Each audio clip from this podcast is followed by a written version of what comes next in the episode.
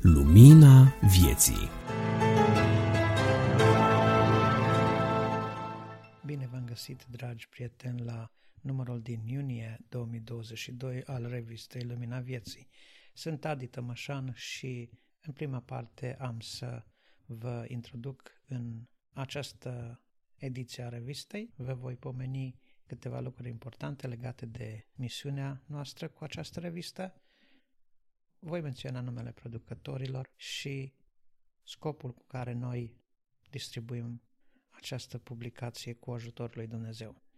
Revista Lumina Vieții este produsă de un colectiv de nevăzători și slavăzători. Este o lucrare desfășurată de Asociația ProLumina. Scopul nostru cu această revistă este acela de a ajuta pe oameni să-L cunoască pe Dumnezeu, să se apropie de Dumnezeu și să intre într-o relație vie cu Mântuitorul și Domnul nostru Isus Hristos. Nu încurajăm disputele interconfesionale și descurajăm orice dispute de ordin religios, ba mai degrabă încurajăm pe oameni să pună în valoare ceea ce îi unește și ceea ce îi conduce spre dragostea lui Hristos, așa cum este ea primită de fiecare din noi și împărtășită la rândul nostru. Între cei care au contribuit la numărul acestei reviste se află subsemnatul Adite Mășan, George Iordan, președintele asociației, Bogdan Suciu, Grigore Frișan, Dumitru Tudorache, Cristi Simion, Marius Motora, Ionica Nicoară, Traian Dobra, Carolina Gleveșan, Nicu Turcu și avem o contribuție a doi păstori. Este vorba de păstorul Daniel Cocar cu a sa rubrică Atelierul de reparat oameni și la momentele creației Dr. Livius Percy de asemenea. Unele din materialele noastre sunt uh, împrumutate cu acordul producătorului din diverse alte surse, însă întreg acest material are ca scop ajutorarea celui care caută pe Dumnezeu pentru îmbărbătare spirituală, pentru creștere și pentru mângâiere oferită prin Cuvântul lui Dumnezeu. Credem în puterea Cuvântului lui Dumnezeu și credem că fiecare din noi are menirea să împărtășească Cuvântul lui Dumnezeu într-un fel sau altul, iar noi am ales să facem în felul acesta prin această revistă audio publicată lunar sub formă de podcast. Revista este împărțită pe rubrici și în aplicațiile de podcast care suportă această opțiune se poate naviga cu ajutorul capitolelor, dacă doriți o navigare mai ușoară. Așadar, vă dorim audiție plăcută și cu mult folos!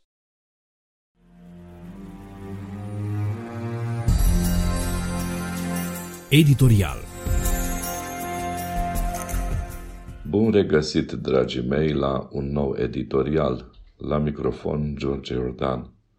De această dată voi încerca să înalți pe Mântuitorul nostru, Domnul Isus Hristos, vorbind despre felul în care am putea da slavă lui Dumnezeu, fiind dificil să abordăm un subiect așa frumos și de vast în câteva minute, vă sugerez ca dumneavoastră să lăsați liber gândul și să continuați reflexia la acest subiect, propunându-vă și alte modalități de a înălța pe Dumnezeu și mai ales când ați putea dumneavoastră să-L înălțați pe Dumnezeu.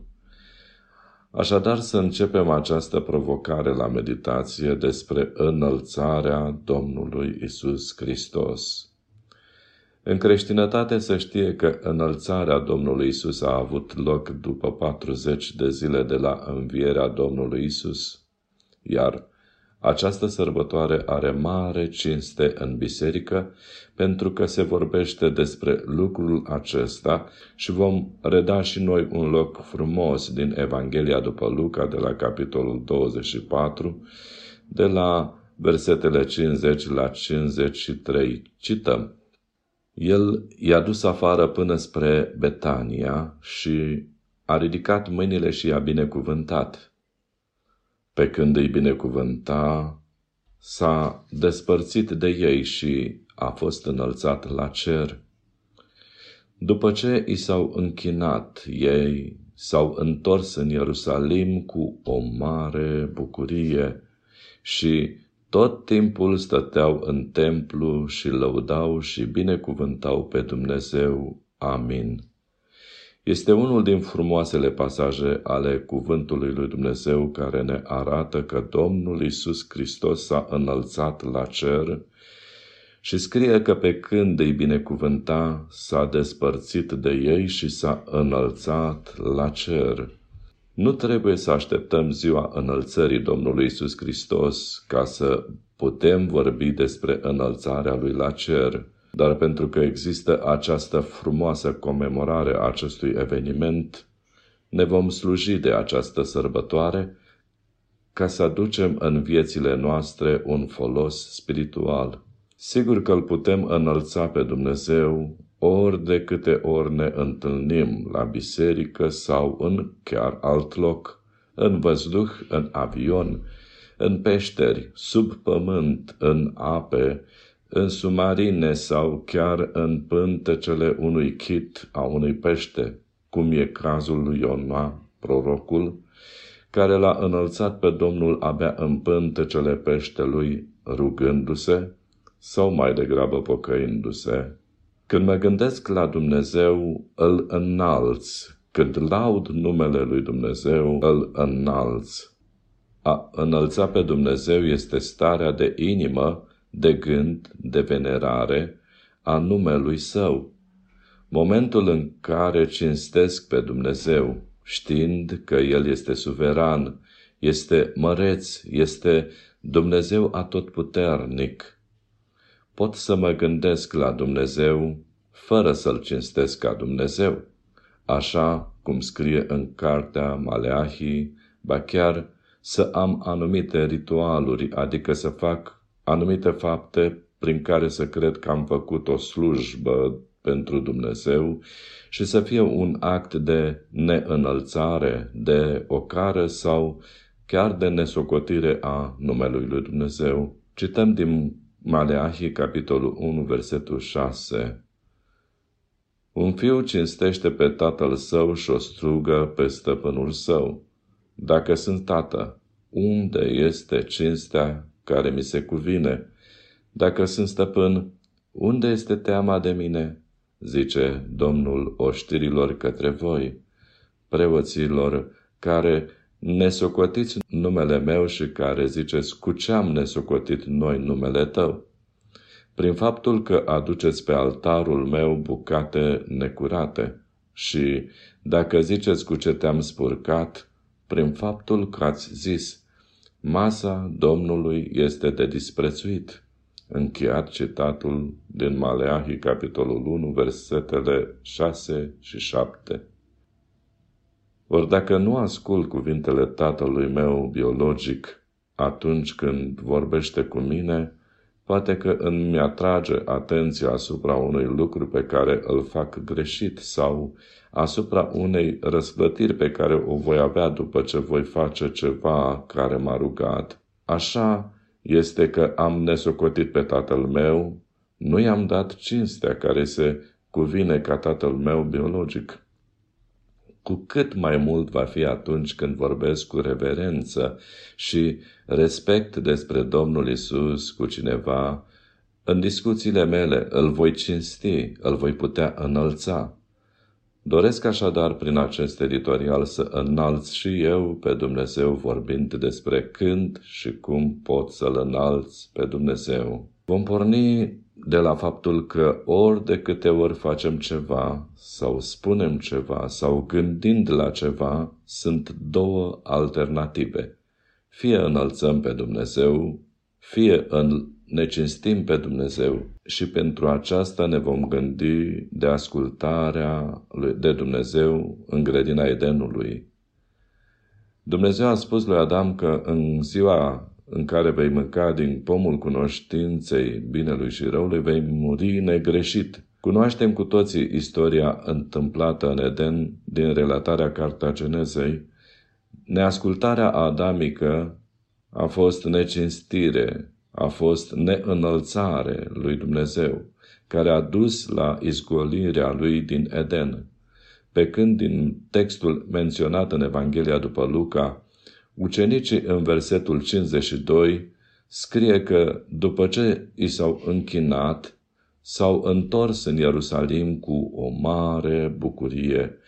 Închinarea presupune a pune în cinste pe cel căruia îi te închini, a socoti vrednic de slavă, de respect și ascultare, dar ce îmi place la acest verset este că după ce s-au închinat Domnul Isus, s-au întors în Ierusalim cu o mare bucurie, ceea ce înseamnă că Dumnezeu răsplătește pe cel care se supune sau dă cinste și înalță pe Mântuitorul, așa cum au făcut ucenicii la vremea înălțării Domnului Isus. O altă modalitate de a-L cinsti pe Dumnezeu e o vom desprinde dintr-o întâmplare petrecută în poporul lui Dumnezeu când nimeni nu avea voie să ia ceva din prada de război.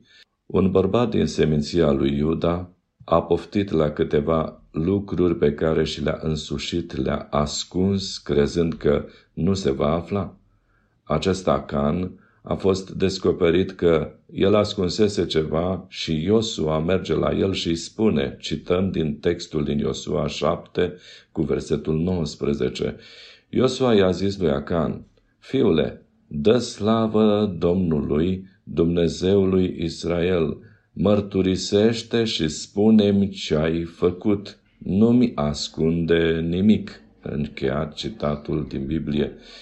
Ceea ce mi-a atras atenția din locul acesta este că se menționează dă slavă lui Dumnezeu, mărturisește, nu ascunde nimic. Cu alte cuvinte, a spune adevărul sau a trăi în adevăr este o altă modalitate de a înălța pe Dumnezeu. Vom trece la alt aspect puțin bizar pe care îl observăm în Cartea Faptele Apostolilor, unde avem o istorisuire a, a lui Luca, mai specială prin faptul că la vorbirea lui Rod, poporul a strigat glas de Dumnezeu, nu de om.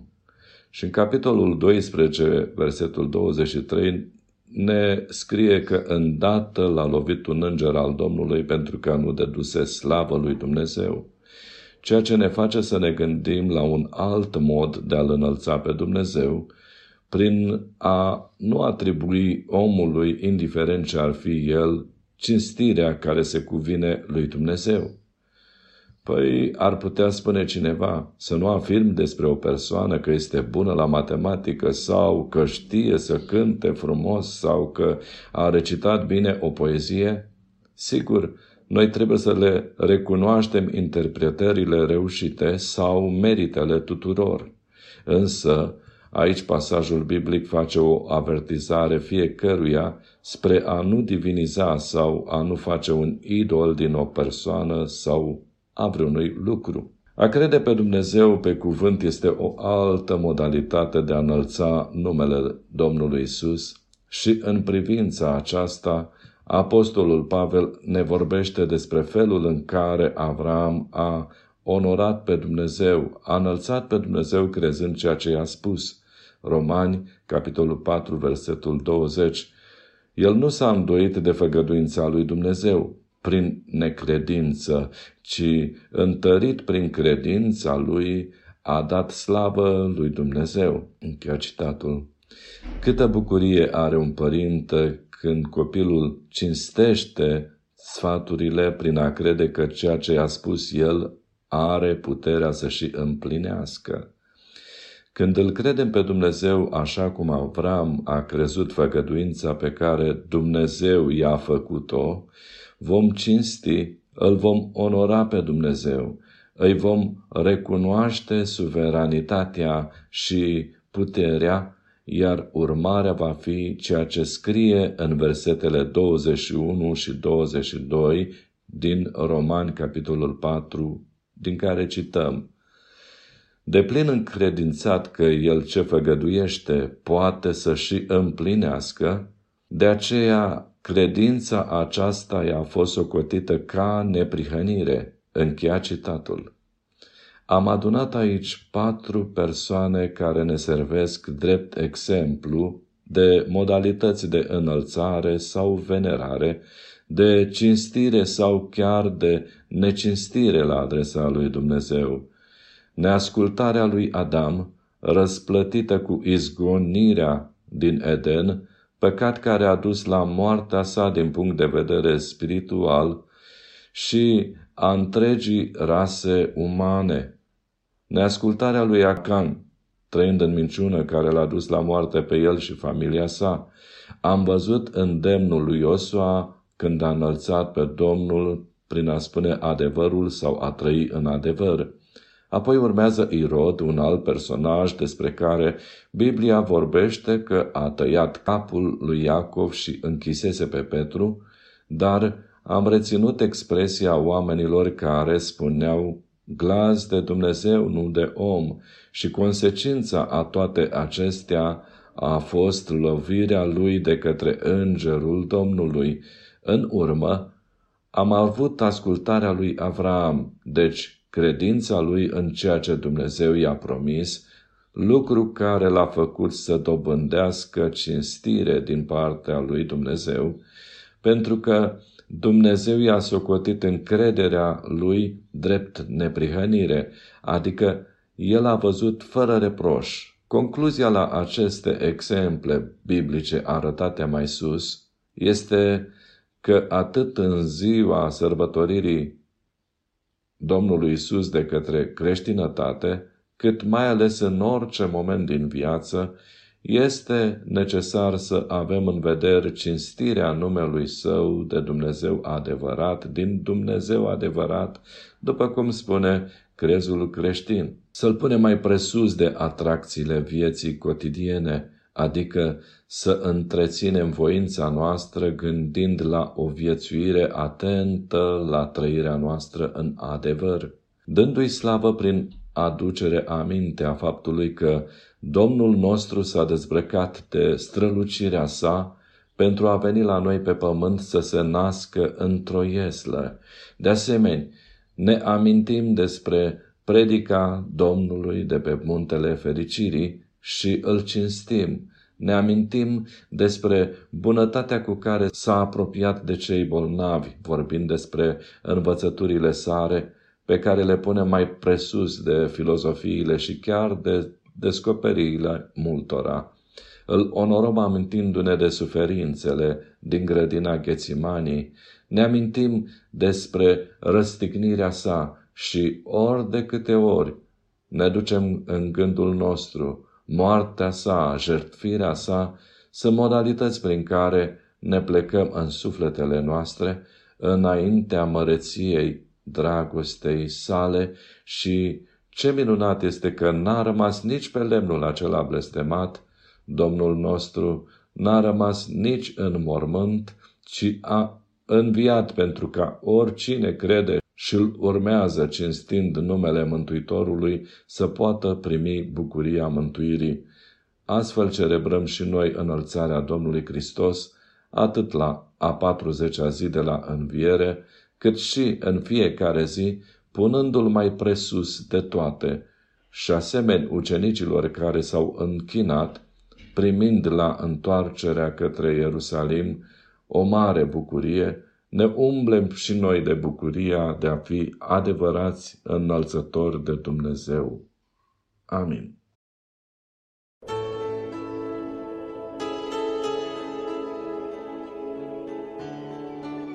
Vestea bună Dumnezeu vorbește fiecăruia pe limba lui. Și când spun lucrul acesta, literalmente se întâmplă așa. A nu se înțelege că Dumnezeu vorbește pe placul oricui sau își schimbă limbajul după placul oricui, ci Dumnezeu a hotărât să vorbească fiecăruia în limba lui, pe înțelesul lui. Să mă exemplific, să mă dezvolt, să dezvolt această idee. Este vorba de coborârea Duhului Sfânt. Aș vrea să povestesc în cuvinte simple ce s-a întâmplat de fapt la acea zi a cinzecimii, ziua care în popor se numește Rusalii sau Pentecost, de aici de fapt vine și cuvântul pentecostal. Ce s-a întâmplat atunci și de ce este important ce s-a întâmplat atunci? Câteva lucruri s-au întâmplat, unele lucruri vizibile, publice, alte lucruri invizibile sau uh, mai puțin înțelese, însă care au fost experimentate de un număr considerabil de oameni, iar uh, începând de atunci, cred că continuă să se întâmple astfel de lucruri atunci când Dumnezeu hotărăște să le transmită. Ucenicii primiseră poruncă de la Mântuitorul Iisus să rămână în cetate până vor fi îmbrăcați cu putere de sus. A durat uh, circa 10 zile de la porunca lui Isus până lucrul acesta s-a întâmplat efectiv. În fapte 2 găsim relatarea următoare că ei erau ascunși din pricina iudeilor, se rugau, stăruiau în rugăciune, înfrângerea pâinii, în învățătura apostolilor, erau toți adunați la oaltă și deodată s-a auzit un sunet ca, de, ca vuietul unui vânt puternic, ca de ape multe, s-au văzut niște limbi ca de foc, niște limbi de foc care s-au împărțit și s-au oprit câte una deasupra fiecare din cei prezenți acolo și dintr-o dată au început să vorbească în alte limbi. Despre ce limbi era vorba sunt înșirate în fapte 2, în tot felul de dialecte ale parților, ale elamiților, ale grecilor, ale egiptenilor, etipenilor, așa mai departe. Ce vorbeau acești oameni? Din nou Scriptura zice, vorbeau lucrurile minunate ale lui Dumnezeu. Cu alte cuvinte, printr-o acțiune divină, supranaturală, oamenii ăștia dintr-o dată au fost uh, înzestrați cu capacitatea de a vorbi o limbă străină pe care n-au vorbit-o și mai mult decât atât, în acea limbă străină să vorbească lucruri despre care n-au vorbit niciodată. Probabil că nici măcar în limba lor. Lucrurile minunate ale lui Dumnezeu.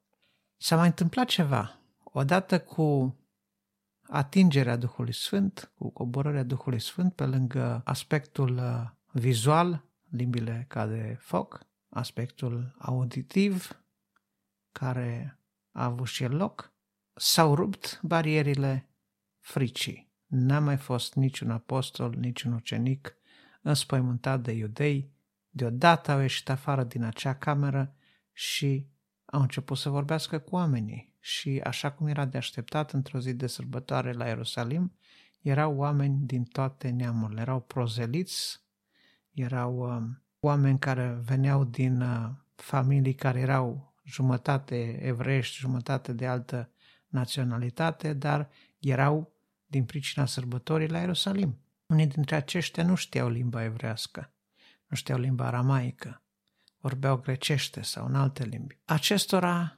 ucenicii au început să le vorbească și așa a rânduit Dumnezeu că pentru greci se găsise un apostol care să vorbească în grecește. Pentru elamiți se găsese unul care vorbea în dialectul lor. Și tot așa, acești oameni din camera de sus, atinși de puterea lui Dumnezeu, au devenit primii martori ai învierii lui Isus Hristos, primii martori ai Evangheliei lui Isus Hristos. De ce spune lucrul acesta? Pentru că ei au început deodată să vorbească cu putere și să declare, să proclame. Nu se pune problema că ei răspundeau opinii proprii. Nu se pune problema că ei ar fi vorbit de la ei, că ar fi avut mesaje elaborate. Era ca și cum declarau și proclamau ceea ce au văzut și au auzit și au învățat și ceea ce s-a întâmplat sub ochii lor. Asta făceau ei, din punctul ăsta de vedere, erau martori ai lui Isus Hristos. Câteva ore mai târziu, de fapt, îl vedem pe Petru predicând oamenilor care s-au adunat, pentru că, odată cu minunea care s-a întâmplat în casă pentru ucenici, pentru acești uh, oameni care au fost cufundați în puterea Duhului Sfânt, semnul vizual, semnul auditiv a fost și pentru cei de afară, pentru că ei ei s-au îndreptat de la centru către periferie, unde era această casă, au dus să vadă ce se întâmplă. Era ceva miraculos. Părea că o casă arde, dar nu iese fum și nu se mistuie casa. Și auzeau vântul ca de furtună, dar probabil că afară era soare. Și s-au îndreptat către acel loc, au fost atrași ca de un magnet de această viziune stranie și acolo au fost atrași pentru că trebuiau să întâlnească pe martorii Domnului, pe cei care, mânați de puterea Duhului Sfânt, aveau să le vestească Evanghelia.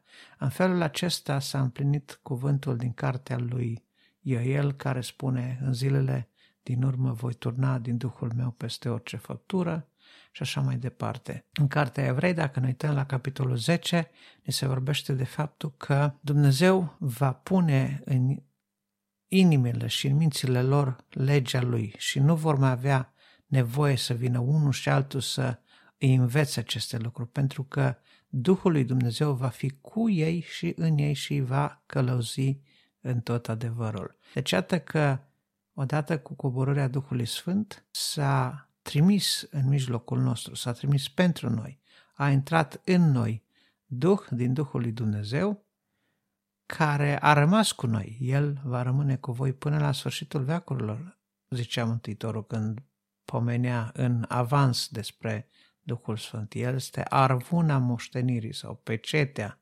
răscumpărării. Arvună înseamnă avans. Dacă vreți, este o garanție, este un avans. Faptul că Domnul Isus a trimis din cerul Duhul Sfânt, a zis, vedeți, această putere m-a ridicat pe mine din morți, această putere vă va ridica și pe voi într-o zi dintre cei morți în ziua răsplătirii și până mă voi întoarce la voi să vă iau în locul acela pe care mă duc să vi-l pregătesc, Duhul Sfânt rămâne cu voi și în voi și El are să vă călăuzească în tot adevărul. El are să mijlocească pentru voi când uh, voi nu veți ști cum să vă rugați, El vă va descoperi toate lucrurile, El vă va aduce aminte tot ce v-am învățat eu, aceasta va face Duhul lui Dumnezeu în mijlocul vostru. Vă va trimite daruri pentru edificarea bisericii, și găsim uh, în Corinteni la 1 Corinteni 12 și 14 găsim slujbele și darurile rânduite de Duhul lui Dumnezeu în biserică. Însă partea frumoasă a acestei epistole este că între slujirea în biserică și darurile Duhului Sfânt în biserică există ceva care le separă sau le unește. Sau dacă vreți, e ca și cum Dumnezeu ar prinde de o parte de umăr slujirea și de partea cealaltă darurile sau uh, harismele Duhului Sfânt, cu care mulți se mândresc din păcate, fac paradă inutil de ele. Ele, de fapt, nu sunt uh, primite de creștini ca un uh, semn al cucerniciei sale neapărat, ci mai degrabă sunt primite ca înzestrare și ca unelte prin care Dumnezeu își edifică biserica prin Duhul Sfânt. Ziceam că în mijlocul uh, acestor două capitole se află 1 Corinteni 13, care este unul dintre cele mai frumoase capitole din Sfânta Scriptură, pentru că vorbește de dragoste. Iar Dumnezeu este dragoste. Nu poți să fi fost cufundat în Duhul Sfânt sau să fii călăuzit de Duhul Sfânt și să fii lipsit de dragoste. De ce ne spune Scriptura că în vremurile din urmă dragostea celor mai mulți se va răci? Simplu, pentru că oamenii se vor împotrivi Duhului Sfânt și dacă ne împotrivim cu obstinență și în mod continuu îndemnurilor minunate, îndemnurilor către neprihănire care le aduce Duhul Sfânt, Scriptura zice că Duhul poate pleca de la noi, se poate întrista. Un Duh întristat va pleca de la noi și ne va lăsa necălăuziți, neînvățați. Și ce tristețe mai mare poate fi pentru un creștin care are la îndemână pe Duhul lui Dumnezeu să-l învețe și să-l călăuzească și din pricina încăpățânării și neascultării lui, Duhul să tacă, să meargă alături de el și să se minuneze de cât de greșite decizii ia acel creștin sau cât de abătute i-au fost cărările. Deci, venind la chestiunea Duhului Sfânt, la problema aceasta, nu problema aceasta, la binecuvântarea aceasta, pentru că Duhul Sfânt nu e o problemă, e o binecuvântare. Duhul Sfânt trebuie să ne umple paharul să ne fie plin, să dea peste el. O umplere continuă cu puterea Duhului Sfânt se obține doar printr-o viață cucernică, o viață de rugăciune, o viață de supunere lui Dumnezeu, o viață de studiere a cuvântului. Aceste trei elemente, studierea cuvântului, ascultarea de cuvânt, rugăciunea și aș zice și al patrulea apostol. Aceste lucruri fac ca Duhul lui Dumnezeu să toarne în noi din când în când noi măsuri de putere, de har, de ungere de sus, care ne va aduce tăria de a rezista în această lume, care ne va aduce lumina de a păși pe calea Domnului exact pe urmele pe care El le-a trasat înainte, acest tip de viață ne va face să experimentăm taina prezenței lui Dumnezeu. Când ești umplut de Duhul Sfânt, ești plin de pace și în mijlocul necazurilor, când ești plin de Duhul Sfânt, poți să cânți și în mijlocul întristărilor, când ești plin de Duhul Sfânt, ai o nădejde și împreună cu Dumnezeu ești mărturisitorul mesajului Evangheliei, care spune în esență un singur lucru, că toată lumea a fost închisă în păcat, toți oamenii sunt lipsiți de slava lui Dumnezeu și sunt sortiți morții din pricina păcatului. Dar singura soluție oferită de Dumnezeu pentru a scăpa de moarte și de răsplata pentru păcatul nostru este acceptarea lui Isus Hristos, a jerfei mântuitoare pe care El a dus-o la calvar și după ce am acceptat această jerfă, să îl lăsăm pe Duhul lui Dumnezeu să vină în viața noastră și să lucreze noi schimbarea. O schimbare completă, metanoia, adică schimbarea minții. Schimbarea minții va aduce după sine schimbarea obiceiurilor, a rutinelor, a vorbirii, a simțămintelor care le vom avea, va aduce, bineînțeles, curățirea cugetului și când lucrurile acestea vor lua loc în viața noastră, vom fi devenit creștini după voia lui Dumnezeu. Vom fi devenit copiii lui Dumnezeu. Vom fi martori ai lucrării pe care El a desfășurat-o în noi.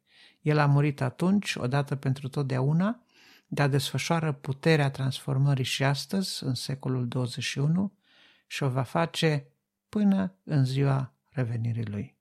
Lăudat să fie Mântuitorul nostru Isus, care ne-a trimis pe Duhul Sfânt la cinzecime și fie ca acest Duh Sfânt să fie cu noi în fiecare zi și să ne conducă, să ne lumineze, să ne călăuzească pașii în tot adevărul. Amin.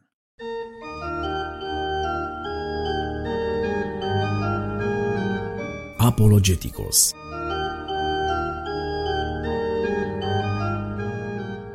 Bun găsit, dragi ascultători, eu sunt Bogdan Suci și cu ajutorul lui Dumnezeu voi fi gazda dumneavoastră într următoarele câteva minute la rubrica Apologeticos, aducându-vă în atenție o temă deosebit de interesantă și importantă, aș spune eu, pentru fiecare dintre noi. Și anume, vă propun să găsim împreună un răspuns întrebării de ce cred în realitatea minunilor realizate de Domnul Isus. Prin urmare, ceea ce vă propun spre discuție în cele ce urmează sunt câteva argumente istorice care atestă caracterul real al minunilor Domnului Isus, la modul general, pe de o parte, iar pe de altă parte, o scurtă reflecție cu privire la dovezi ce confirmă învierea Domnului Isus. O mare parte dintre informațiile prezentate în Evanghelii sunt uh, reprezentate de minuni ale Domnului, care culminează cu învierea acestuia. invalidarea acestei minuni și a învierii lui Hristos ar semnifica, pe cale de consecință, invalidarea creștinismului în ansamblul său. Putem face aprecierea că minunile au reprezentat un subiect de interes pentru cercetătorii implicați în studiul Bibliei, iar mai ales în ultimii 200 de ani, accentul a căzut pe demitologizarea informațiilor prezentate în Evanghelii și s-a aruncat, dacă pot spune astfel, o umbră de îndoială, a fost tratată cu un anumit scepticism, informațiile care făceau trimitere la minuni și caracterul real al acestor informații. Totuși, cercetările cele mai recente au adus în atenție o perspectivă surprinzătoare asupra minunilor, confirmându-le. Vorbind despre caracterul istoric al, al minunilor, despre contextul în care au fost uh, prezentate minunile Domnului Isus, respectiv contextul antic, trebuie menționat faptul că ideea de minune este prezentă și în alte scrieri decât cele biblice. Astfel, putem menționa una din scrierile talmudice, deci o scriere iudaică, da? în care un rabin mărturisește faptul că s-a rugat pentru un băiat bolnav de febră, s-a rugat de la distanță, fără ca băiatul să fie prezent, iar ulterior a declarat că băiatul a fost vindecat, tatăl acestui băiat putând confirma vindecarea. De asemenea, mărturii despre minuni se regăsesc și în scrieri romane și în spațiul religios al Greciei antice. Așa, de exemplu, cunoscutul om religios din Grecia antică, Apolonius din Tiana, dorind să întărească credința concetățenilor săi, probabil în zeitățile vremii, a poruncit unui demon să iasă dintr-o persoană, dorind să certifice minunea care tocmai se înfăptuise, i-a cerut acelui demon să facă un gest vizibil care să arate plecarea sa. Chiar în acel moment, o statuie s-a prăbușit la pământ. Aceste minuni, incitante la prima vedere, prezintă totuși anumite discordanțe, anumite imprecizii la o analiză mai atentă. Astfel, dacă vorbim despre textul talmudic, despre acel text iudaic pe care l-am amintit anterior, aflăm faptul că el este scris cu aproximativ 200 de ani după momentul în care Domnul Isus a trăit. Lucrul este valabil și în cazul minunii care îl are în centru pe Apolonius din Tiana din Grecia Antică. Mai mult decât atât, autorul scrierii respective face și o serie de imprecizii care îi face pe cercetător să pună sub semnul întrebării veridicitatea întâmplării. Astfel, el introduce o serie de convorbiri în scrierea sa, autorul introduce o serie de convorbiri cu rege al Ninivei, cetatea Ninive, care la vremea aceea pusese de mult distrusă. Și aceste aspecte, aceste elemente și altele i-au făcut pe cercetători să încadreze relatarea despre Apolonius din Tiana în categoria unei ficțiuni romantice, un gen literar care circula des în vremea respectivă.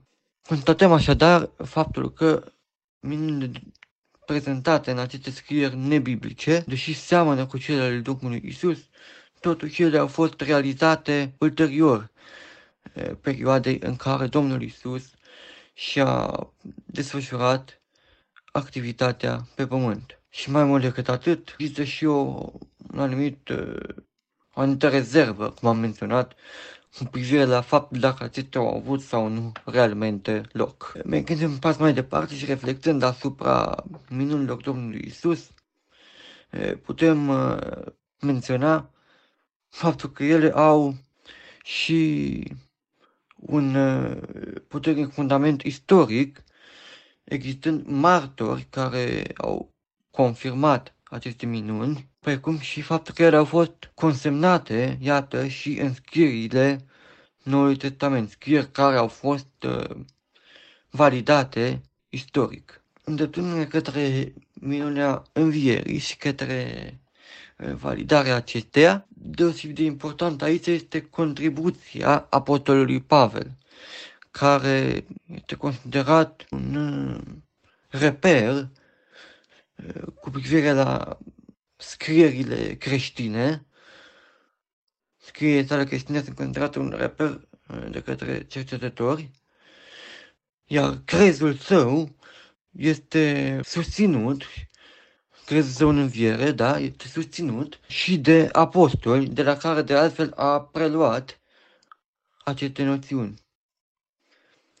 Se menționează faptul că după conversirea sa, apostolul Pavel a mers la Ierusalim, unde a discutat cu uh, reprezentanții, cu liderii bisericii de la acea vreme, respectiv cu Petru sau cu Iacob, care da, era episcopul Ierusalimului, moment în care se consideră că ar fi însușit crezul în înviere.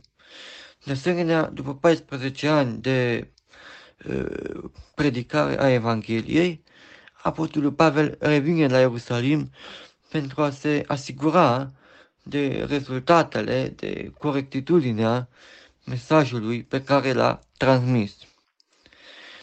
Mai mult decât atât, nu este de exclus nici uh, ipoteza ca Apostolul Pavel să fi fost martor, chiar și înainte de convertirea sa, la o parte din activitățile Domnului Isus Hristos și la minunile sale. Tot cu privire la problematica învierii, Apostolul Pavel menționează în scrierile sale faptul că în epitolele pauline, da, care de altfel se regăsesc în conținutul Noului Testament, faptul că învierea este predicată, este mărturisită, este vestită și de ceilalți apostoli.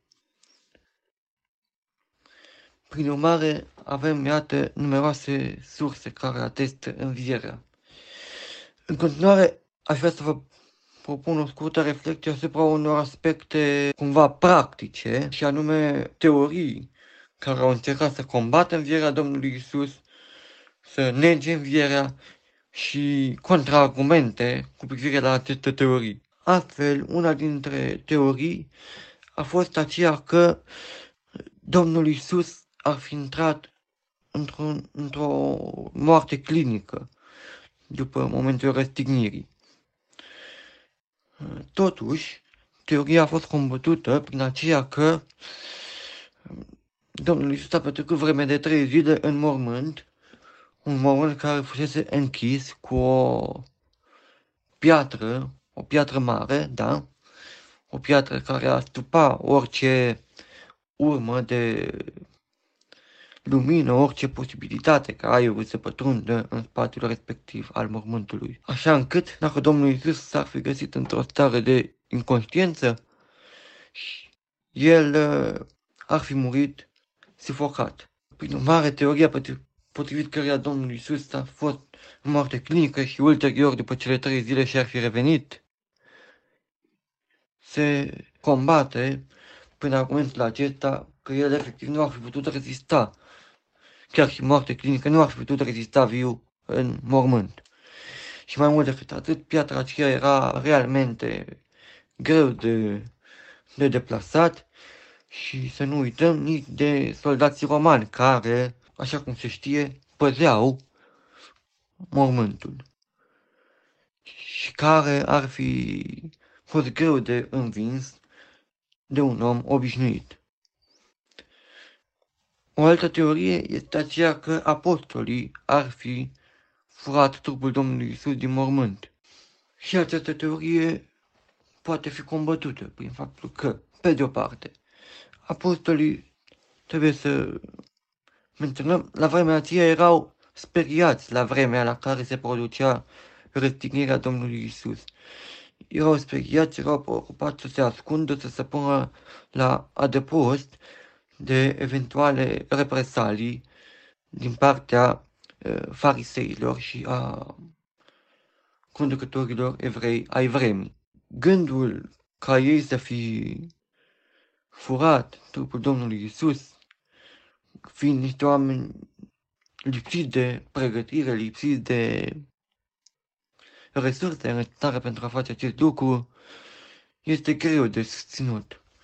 Mai mult decât atât, dacă apostolii ar fi furat trupul Domnului, ar fi murit ei pentru, pentru o minciună, pentru că, să nu uităm, toți apostolii, cu excepția apostolului Ioan, au murit de o moarte martirică. Apostolul Ioan, evanghelistul Ioan, fiind singurul care a murit la o vârstă înaintată de moarte naturală. Prin urmare, și această teorie nu se susține. Mai rămâne așadar varianta învierii în mod minunat a Domnului Isus, care este singura explicație credibilă care poate să justifice evenimentele descrise în scriptură, respectiv dispariția după trei zile a trupului neînsuflețit din mormânt. Acestea sunt câteva perspective pe care am vrut să le aduc în atenția dumneavoastră legate de minunile Domnului Isus și în special de învierea acestuia din morți.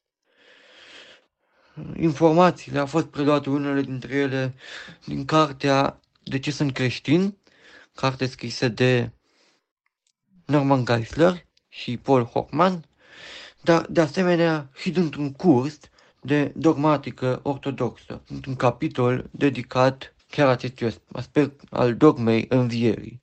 Cu acestea, eu vă mulțumesc pentru atenția acordată, vă doresc toate cele bune și vă dau întâlnire cu drag la următoarele episoade ale revistei Lumina Vieții. Dumnezeu să vă binecuvânteze, numai bine! Lapte și bucate tare Să ascultăm în continuare un alt episod din seria de mesaje a pastorului Daniel Cocar sub numele Atelierul de reparat oameni. Bine ați venit uh, la Atelierul de reparat oameni. Sunt uh, Daniel Cocar. Astăzi aș vrea să învățăm un adevăr fenomenal. Împinși să facă istorie sacră. Am găsit pe paginile Sfintelor Scripturi câteva persoane care realmente au fost silite să intre în filele istoriei divine. Realmente au fost împinși în planul lui Dumnezeu. Există câteva pasaje în Biblie care mă uimesc imens și mă surprind într-un mod unic și fabulos. Modul în care Dumnezeu acționează în istorie ne lasă pe toți realmente uimiți sau cu gura căscată. Câțiva oameni care s-au trezit în prezența Domnului Isus, fără să realizeze, au fost cumva constrânși sau chiar siliți să intre în filele istoriei divine și să împlinească planul lui Dumnezeu. Ce am realizat citind scripturile, dar și uitându-mă în jurul meu în viață, este că Domnul Isus îți dă faimă fie cu plus, fie cu minus atunci când trece pe lângă tine. Cine ar fi auzit vreodată de Pilat din Pont și de Baraba? Dacă nu ar fi trecut Isus pe lângă ei. Cine ar fi auzit vreodată de nunta din Cana, uh, Cana, un sătuc din Israel, dacă Mântuitorul Iisus n-ar fi fost invitat la nuntă în acel loc minuscul și neînsemnat și i-a adus faima. Unul dintre oamenii care a fost silit să facă istorie sacră nobilă este Simon din Cirena. Biblia ne spune clar că omul acesta a fost silit să ducă crucea lui Isus însuși Fiul lui Dumnezeu, și asta mă uimește, s-a prăbușit sub greul crucii. În viața asta a noastră, uneori ne prăbușim sub povara crucii. M-am gândit că Dumnezeu ar fi putut să-i dea încă puțină putere lui Isus să-și ducă crucea până sus pe deal ca să nu pară slab. Dar Tatăl Ceresc nu face lucrul acesta tocmai pentru că vrea să ne transmită un mesaj. Și mesajul este acesta. Nu întotdeauna trebuie să fii puternic. Nu întotdeauna trebuie să dovedești că ești cel mai tare. Nu-i de mirare că Dan Bitman are o piesă muzicală inspirată, chiar dacă e neobișnuită și se numește Și băieții plâng câteodată. Și eu, extrapolând, spun, și oamenii puternici câteodată cad sub greutățile vieții. Când cazi sub greul crucii, fiind în voia lui Dumnezeu, ține minte, El nu te va lăsa singur niciodată. Domnul îți va trimite ajutor și în final vei ajunge sus. Tu însă trebuie doar să rămâi în credință și să rămâi în voia sa. Simon din Cirena a fost un simplu trecător, dar a fost obligat să-l ajute pe Isus. Ce privilegiu! El este singurul om care a ajutat practic și fizic la mântuirea noastră. Atunci poate că lui Simon i s-a părut umilință că a fost silit să ia crucea lui Isus Hristos și să o ducă până sus pe deal, dar după aceea sunt convins că a realizat ce onoare a avut. Se pare că omul s-a încreștinat și de aceea este uh, prezentat de evanghelistul Marcu în capitolul 15 ca tatălui Alexandru și al lui Ruf. Isus a mai primit ajutor în Ghețimani de la îngeri și îngerii au venit să îl ajute, să-l slujească, să-l întărească și acum primește din nou ajutor de la un om cu numele de Simon din Cirena când urca pe Via Dolaroza în sus. O lecție vitală învățăm aici. Dumnezeu îți va trimite și ție pe cineva. Când ești sub greul vieții, când te-ai prăbușit sub greul crucii, Dumnezeu nu te-a uitat, îți va trimite un miracol, îți va trimite ție ă, pe cineva tocmai atunci când ești căzut. El tot ce începe duce la bun sfârșit. Nu uita ce spune Biblia în Evrei 12.2, Domnul este căpetenia și desăvârșitorul credinței noastre. Soldații de la cruce, care l-au răstignit pe Domnul Isus, soldații ăia romani, fără să realizeze, și ei au intrat și au fost siliți să intre în istoria sacră a lui Dumnezeu, dar cu semnul minus. Despre ei s-a profețit cu sute de ani înainte de răstignire în Psalmul 22 și în Psalmul 69. Asta este o lecție dureroasă și nu o recomand nimănui și lecția este aceasta. Chiar și prostiile noastre, cruzimea, trădarea, vânzarea, păcatele noastre împlinesc planul lui Dumnezeu. E dureros să spun lucrul acesta, însă Evanghelia lui Marcu la 15, Psalmul 22, Isaia 53 demonstrează că soldații ăștia au intrat în istoria sacră, dar cu minus a lui Dumnezeu, ei ar fi trebuit să intre în istoria nobilă a lui Dumnezeu, dar au ratat șansa. Deși nu înțeleg în detaliu, am priceput că chiar și satana e un pion folosit de Dumnezeu în planul său divin. Auziți ce am citit? Martin Luther a făcut o afirmație atipică și chiar scandaloasă puțin când a zis Diavolul este diavolul lui Dumnezeu.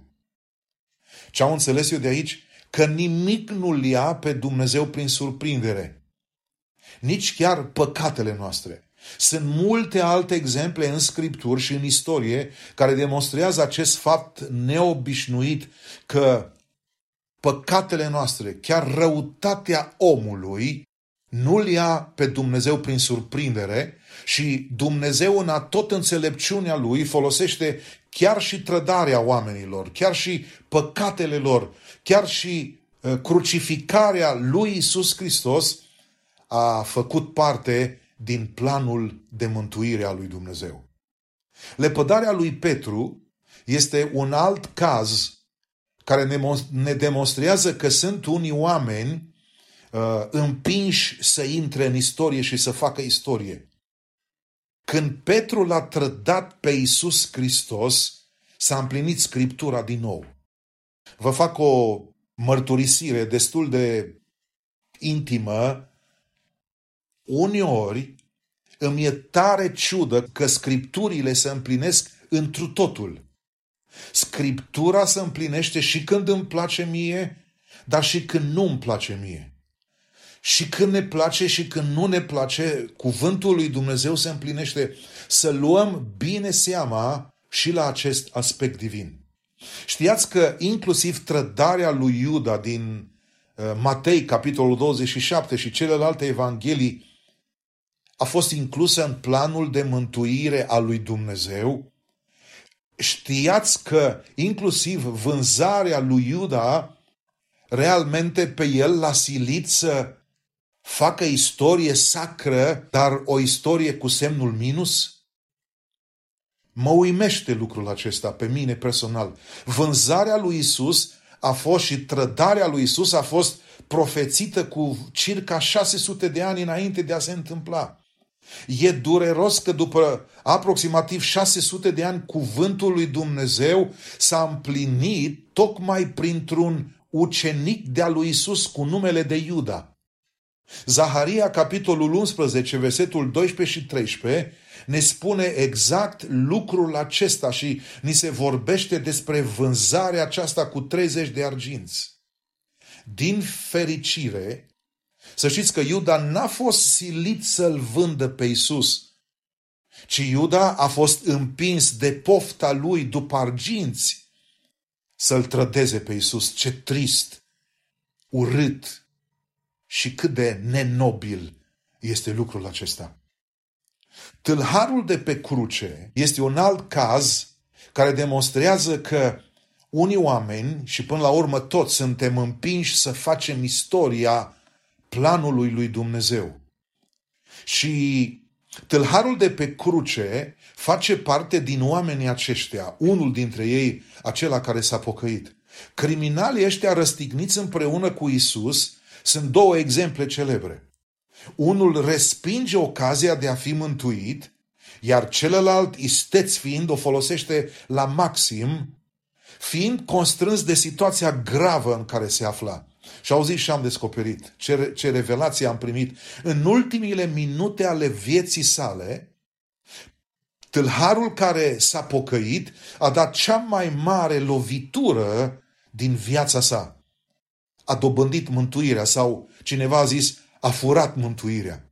Să știți așa, mântuirea este prin har pur.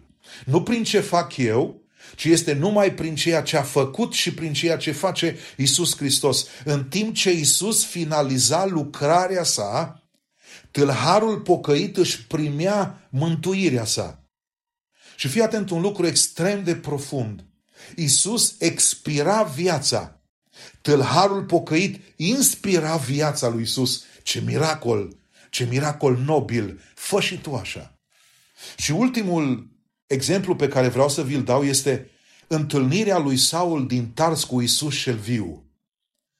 Și el și Saul din Tars a fost împins, realmente a fost silit, constrâns într-un anume fel să intre în istoria sacră a lui Dumnezeu. Saul din Tars a plecat din Ierusalim spre Damasc prigonitor. Se ducea să-i prigonească, să-i aresteze, să-i ucidă pe urmașii lui Isus Hristos, pe creștini. Pe drum însă Isus cel viu și glorificat i-a ieșit înainte și îl surprinde pe Saul. Saul se convertește instant și ajunge în Damasc, dar din persecutor ajunge predicator.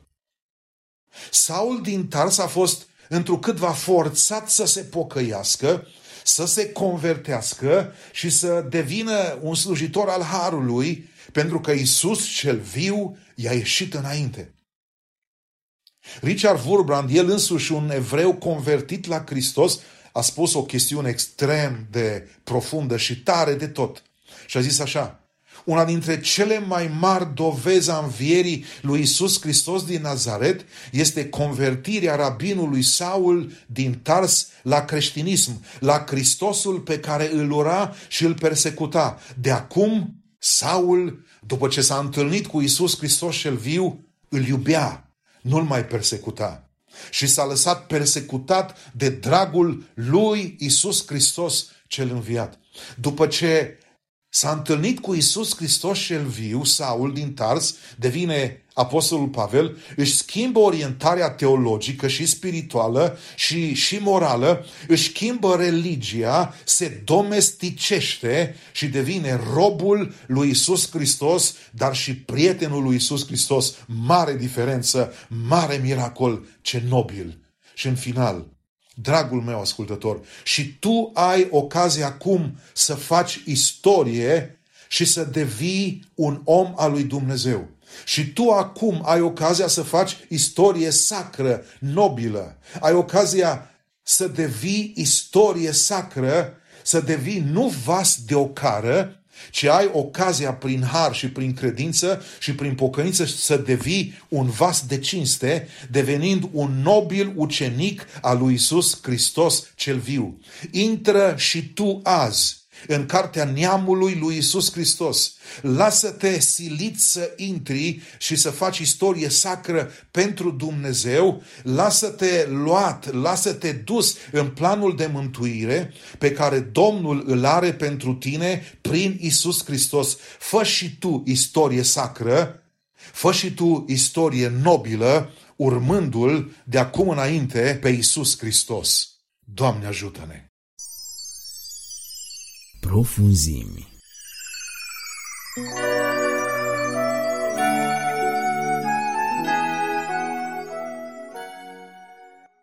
Bun găsit, dragi ascultători, la microfon, Cristi Simion. Suntem în cadrul rubricii Profunzim. Avem o poezie recitată de Ionică Nicoare, clipa de adevăr cu Dumitru Tudorache și o altă poezie recitată de Marius Motora. Haideți să ascultăm spre slava lui Dumnezeu.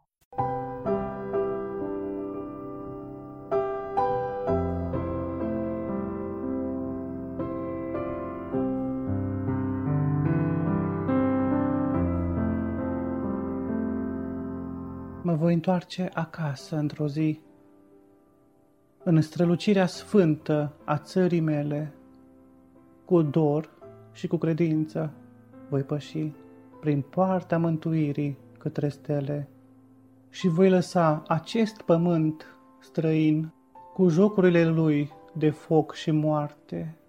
De sărbătoare plină de venin, departe voi fugi, tot mai departe în țara mea iubită o să ajung ca un copil cu sufletul ferbinte. Să fie drumul acolo cât de lung. Voi merge cu credință înainte. Voi revedea după atâta vreme căminul mângâierilor din tâi, la țărmul mângâierilor supreme, la casa tati, eu o să rămân. Și nu voi mai pleca o, niciodată, hotarul țării mele înapoi. Cu inima de dor înmiresmată, voi rămânea sfinți îngeri printre voi. Da, niciodată nu voi mai pleca cu inima pe drumul spre Egipt. Acolo, în bucuria mea de atâtea ori, cuțitul s-a înfipt. Te voi lăsa, pământ țesut de oase și aburind cu sânge de martiri, cu spaime și cu râpi întunecoase, se bate ca un ghimpe în priviri. Mult nu voi sta înconvoiat sub vreme, în casa miliardelor de robi, ce sapă adânc, prin veacuri de blesteme, cu atâta trudă propriile gropi. Mă voi întoarce acasă într-o zi, în roiul frumuseților natale, și rânele de acum se vor odihni când voi sfârși în cântec astă cale. La masa întâlnirii cea bogată, cu ochii jucând de lacrimi și scântei, cu atâta drag voi sta, ca altă dată, la locul meu, știut printre ei mei. și voi cânta atunci așa cum simt și voi juca cu strigăte întării. Voi fi mereu o coardă de argint în sinfonia marii bucurii. Dar până atunci, fi tare, omule de lut, și alineți dorul tău adânc în cartea sfântă, dar caută-l cât încă poți și pe cel pierdut și adul la ceata celor care veșnic cântă. Amin.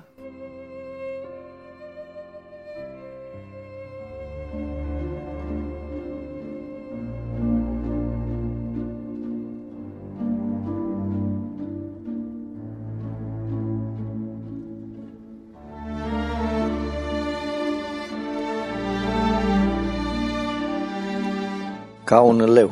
Apostolul Pavel spune la un moment dat uh, că satana este ca un leu care răgnește căutând pe cine să înghită. Observați că nu urmărește nici să zgârie, nici să rănească, nici să sfâșie, ci să înghită. Fiindcă dorește ca să-l facă pe om asociatul lui. Dar nu orice asociat, un asociat din interior, care să fie legat intim de ființa lui. Cumva simetric, dacă vreți, cu ceea ce spune Domnul Hristos despre uh, cei credincioși, pe care îi compară cu niște mlădițe care sunt în aceeași ființă cu via, adică cu el. Mlădițele se hrănesc din vie și via transmite către mlădițe seva dătătoare de viață. Tocmai așa el îl vrea ca omul să fie în lăuntru lui, da? Să fie una cu el. De ce? Pentru că el îl privește pe om ca pe o simplă pradă. Da? Pentru el omul nu este făcut după chipul și asemănarea lui Dumnezeu, nu este o ființă complexă, atât de interesantă, o ființă creatoare care creează împreună cu Dumnezeu, o ființă care are un destin măreț, acela de a ajunge să domnească împreună cu Dumnezeu. Nu este altceva decât, cum spuneam, o simplă pradă. Din păcate însă și între noi, oamenii, relațiile pe care le avem între noi trădează astfel de gânduri, astfel de concepții, astfel de reprezentări. Oare pentru cei mai mulți bărbați, de exemplu, o femeie este altceva decât un obiect al plăcerii?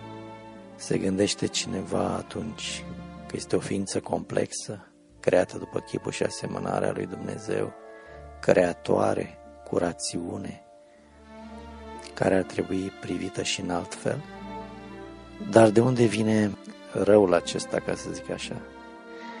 Vine din uh, din reprezentările pe care le facem copiilor noștri de când sunt mici, fiindcă ei sunt educați, instruiți în spiritul competiției și nu al colaborării, cooperării. Vedeți, atunci când e vorba de competiție, trebuie cineva să fie mai mare, cineva trebuie să ajungă primul ca să pună mâna. Da?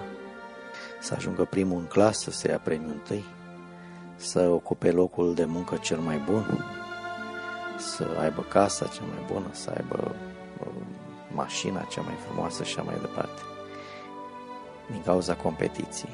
Dacă am avea în minte colaborarea, cooperarea, atunci ceea ce ar uh, domina aici, ceea ce ar fi cheia acestor relații ar fi egalitatea. Atunci când cooperez, colaborez cu cel de lângă mine, nu mă consider nici mai jos, nici mai sus. Sunt egalul lui și scopul, e, scopul devine comun. Funcție de reprezentările pe care ni le facem față de aproapele nostru, avem atitudinea, în funcție de aceasta folosim anumite cuvinte sau altele, uh, în funcție de aceasta îl privim de jos, de sus sau de la nivel de egalitate, uh, în funcție de aceasta calitatea relațiilor dintre noi este mai bună sau mai proastă. Deci e extrem de important să reflectăm asupra acestui fapt. Ce gândim despre cel de lângă noi? Cum gândim? Ce este el pentru noi? Știți ce frumos a spus Immanuel Kant despre om? Că omul trebuie să fie privit întotdeauna ca scop și niciodată ca mijloc. Cu alte cuvinte, omul nu este o unealtă de care ne folosim să ne atingem scopul, da? Nu este ceva pe care ne sprijinim ca să ajungem noi mai sus. Omul este așa cum despre mine gândesc că sunt un scop, așa gândesc și despre el că este un scop în sine. Aceeași filozofie se aplică și grupurilor mai mari, popoarelor, națiunilor.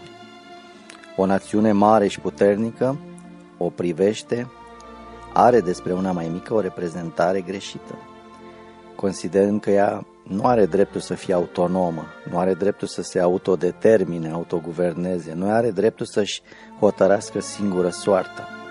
De aceea, de-a lungul istoriei, națiunile cele mai puternice, reprezentanților, s-au considerat datoare, datori, să stea la masă și să hotărască ei soarta națiunilor mai mici.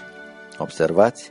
Dacă am accepta învățătura Domnului Hristos, măcar că mulți dintre aceștia, dacă nu chiar toți, erau creștini, da, pe vremea când hotărau astfel de lucruri, și chiar și în prezent, dacă am accepta și am, ne-am însuși, am conștientiza uh, învățătura Domnului Hristos, cum că toți suntem egali și că suntem mădulare unii altora și că avem un singur cap pe Hristos, atunci l-am lăsat pe El să conducă, El să hotărească, să decidă.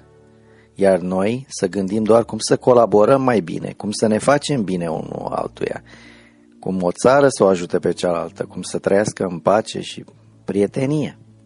Dar cum să se ajungă aici când spuneam la început, copiii de mici sunt educați să fie primii? Da? O să spuneți ce e rău? Nu, e rău. Nu trebuie educat să fie primul, trebuie educat să fie bun. Trebuie educați ca să ajungă la cea mai bună formă a lor, să ajungă să aibă varianta lor cea mai bună, cum se spune, nu? Dar nu să fii primul. De aceea să nu uităm pericolul care paște pe toată lumea, dincolo de aceste lucruri. Că este o forță, este cineva care caută să te facă asociatul lui într-un rău. Dar în același timp există o putere și mai mare, există Dumnezeu care caută să te facă una cu El într-o împlinirea binelui.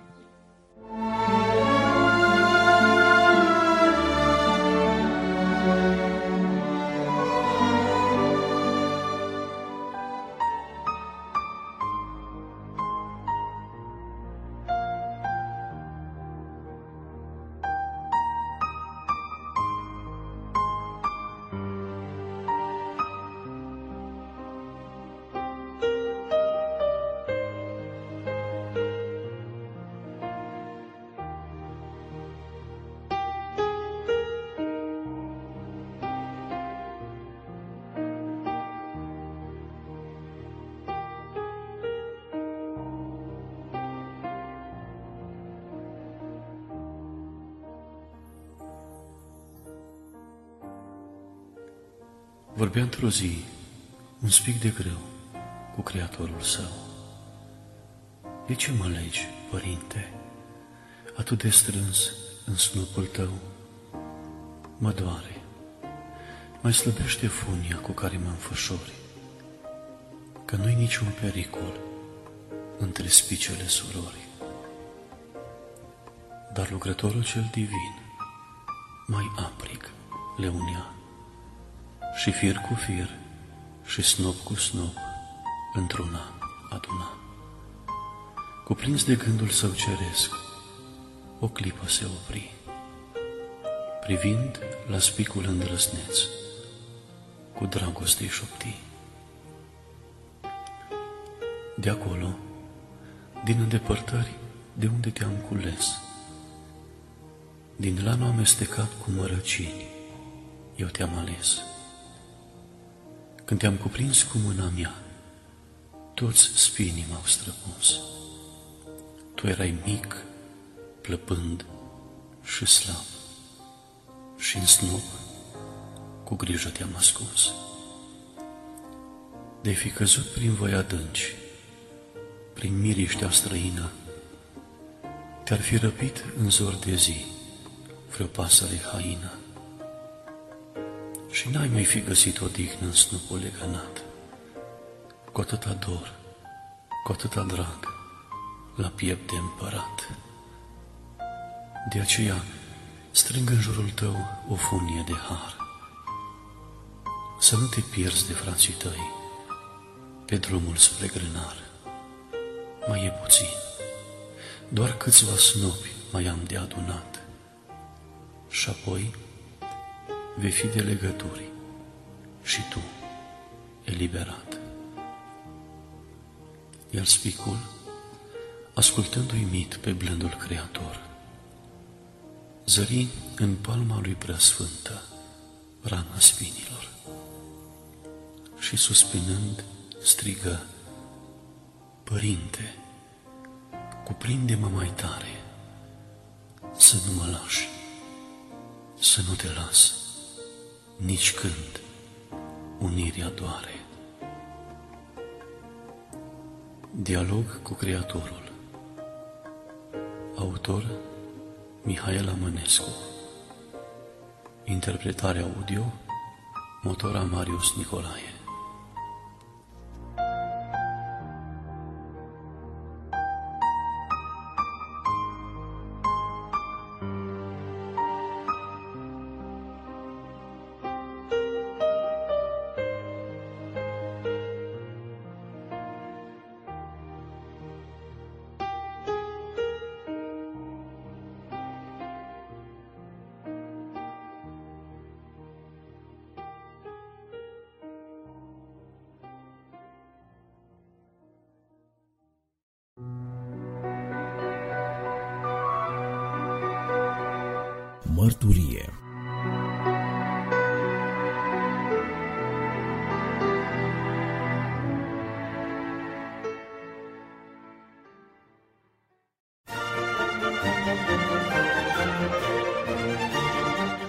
Dragii mei ascultători, așa după cum v-ați obișnuit, în această revistă ați găsit multe mărturii, prin care s-a scos în relief bunătățile Domnului. De aceea m-am gândit și eu, pentru dumneavoastră, dragii mei ascultători, să vă povestesc bunătățile Domnului în viața mea.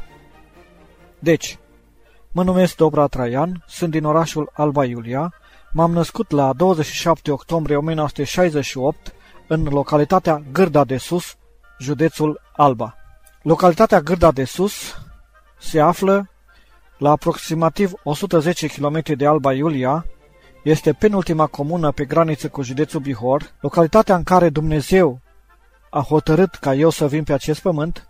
Este o localitate frumoasă din zona de munte, nu departe de binecunoscuta peștere ghețat de la Scărișoară. La vârsta de 11 ani, tatăl meu a murit, iar noi am rămas trei băieți și două fete împreună cu mama mea.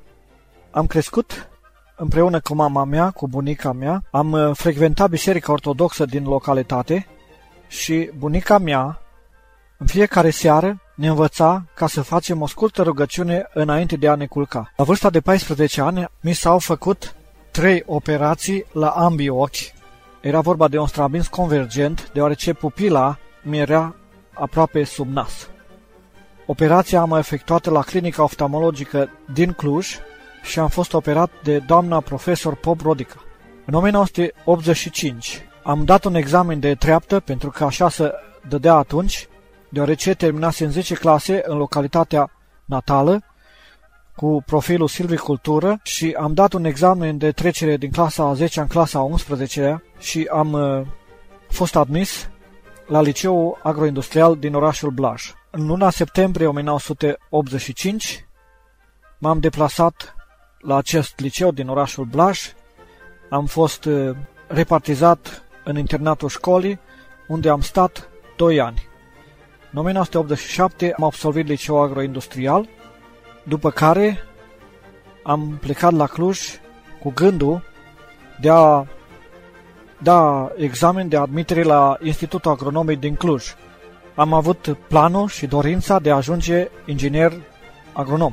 Dar Planurile noastre sunt foarte multe, dar planul lui Dumnezeu este altul, deoarece încă de atunci cred că Dumnezeu a avut un plan special cu mine. Din uh, nefericirea mea de atunci, nu am luat examenul de admitere la facultate. Pe moment m-am supărat deoarece vroiam să continui studiile.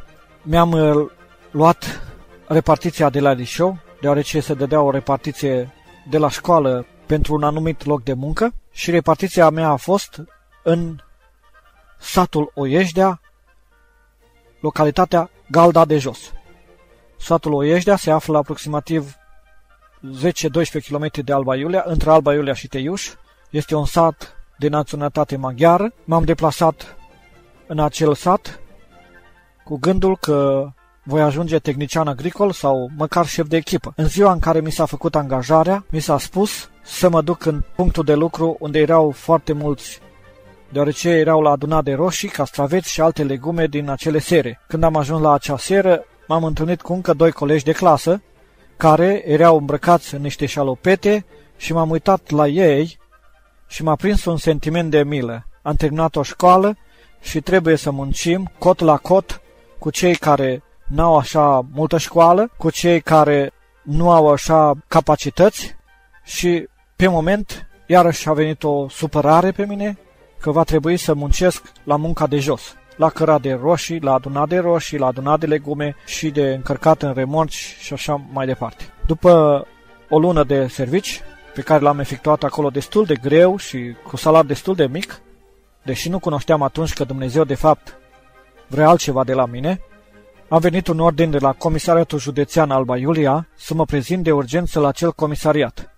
Pe vremea aceea purtam ochelari de corecție, era un plus 3 dioptrii de hipermetropie, eram diagnosticat cu hipermetropie, hemeralopie și strabis convergent operat. Cei de la Comisariatul Județean Militar nu au ținut cont de aceste diagnostic și mi-au dat ordin de încorporare la Brigada 4 Grăniceri Constanța. Am luat acest ordin de la Comisariatul Județean Militar, l-am uh, dus la locul de muncă, adică la Oieșdea, la aceste sere legumicole. Am dat acolo, cei de la secretariat mi-au urat succes în uh, armată și am plecat acasă la maică mea pentru două săptămâni, unde, conform tradiției, m-am uh, întâlnit cu prietenii, cu consătenii și mi-a luat rămas de bun de la mama și am luat acea valiză și am plecat în Constanța. Am fost așteptați de un echipaj militar, ne-au adunat pe mai mulți băieți care eram repartizați la acea unitate militară. Acolo, la acea unitate militară, Dumnezeu mi-a purtat de grijă fără ca să-L cunosc la adevărata lui valoare. Patru luni am făcut instrucție foarte serioasă, pentru că era o unitate militară foarte serioasă și cu pretenții mari. La un moment dat, un caporal din București s-a înfuriat pe mine că nu-mi dau jos ochelarii sub pretextul că nu pot să folosesc masca de gaze. Mi-a luat însă el cu mâna lui ochelarii mei, mi-a pus masca de gaze și a făcut instrucție cu mine separat. Dar, slăvit să fie Domnul, mi-a purtat de grijă și după patru luni am fost repartizat conform regulamentului de atunci. Am fost repartizat la o subunitate de grăniceri din uh, localitatea Cerchezu, la câțiva kilometri de Negru Vodă, era o subunitate de grăniceri, un pichet de grăniceri mai precis, fără apă, fără lumină electrică, la câteva sute de metri de frontiera cu Bulgaria. Când am ajuns acolo, i-am spus comandantului de pichet că eu nu văd noaptea. A fost un comandant foarte înțelegător, m-a repartizat la centrala telefonică, acolo centralistul în câteva zile mi-a explicat care sunt activitățile pe care le desfășoară un centralist telefonic și centralistul telefonic a fost repartizat în patrula de pază, în patrula de supraveghere frontiere și patrula de santinelă pichet. Iar eu am fost uh, repartizat la acea centrală telefonică și slăvit să fie Domnul, un an de zile am fost binecuvântat de Domnul. După 10 luni de armată a venit o comisie militară de la comandantul suprem de grăniceri și m-a trimis la Spitalul Militar din Constanța cu opțiunea ca să fiu scos din uh, evidența militară, deoarece hemeralopia mea, adică nu vedeam noaptea, nu-mi permita să fac stagiu militar. Ajungând acolo, am stat 10 zile internat în spital și după 10 zile am fost introdus într-o comisie și mi s-a spus că voi fi eliberat, clasat cu revenire. Eu nu am acceptat acest lucru, deoarece mai aveam câteva luni de armată și după un anumit timp trebuia să mă recheme ca să termin restul de armată care mai aveam de efectuat, deoarece atunci tinerii făceau armată un an și patru luni. Am spus că nu accept. Vreau să mă întorc în unitate militară și să-mi termin stagiul militar corespunzător și să pot să-mi continui activitățile civile.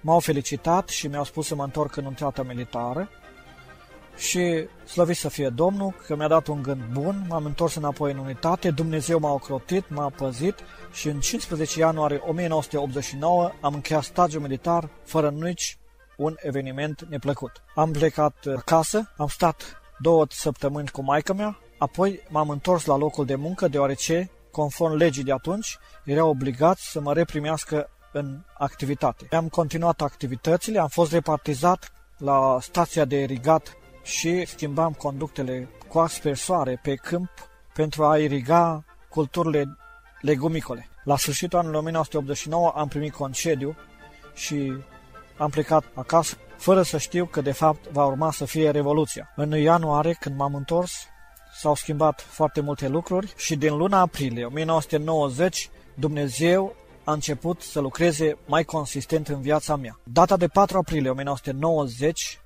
am plecat de la Oieștea în Alba Iulia cu gândul de a merge la un film și de a ieși din starea aceea de monotonie. Vreau două mașini care aduceau navetiștii de la acel loc de muncă în orașul Alba Iulia. Într-una din mașini m-am îmbarcat și eu cu gândul de a merge la film. Pe drum am povestit cu o șefă de echipă și m-a întrebat dacă nu cumva până începe filmul pot să îi fac o vizită. M-am dus la dânsa acasă dar de fapt Dumnezeu o pusese la treabă, deoarece ea copilărise în biserica penticostală. Înainte ca să plec la film, deoarece filmul începea în jur de ora 18 seara, a venit fica ei de la servici și mi-a propus, dacă nu vreau să renunț în acea seară la film, ca să merg la o evangelizare. Pentru mine, cuvântul evangelizare a fost un cuvânt nou, deoarece la Biserica Ortodoxă nu erau asemenea evenimente erau alte ritualuri și alte servicii religioase. Am acceptat, deși aveam o curiozitate și o sete interioară, aveam și o dorință de a cunoaște lucruri noi, deoarece de mic copil mi-a plăcut să învăț, să citesc, să aflu noutăți. Ne-am deplasat pe jos la acea biserică unde era acea evangelizare.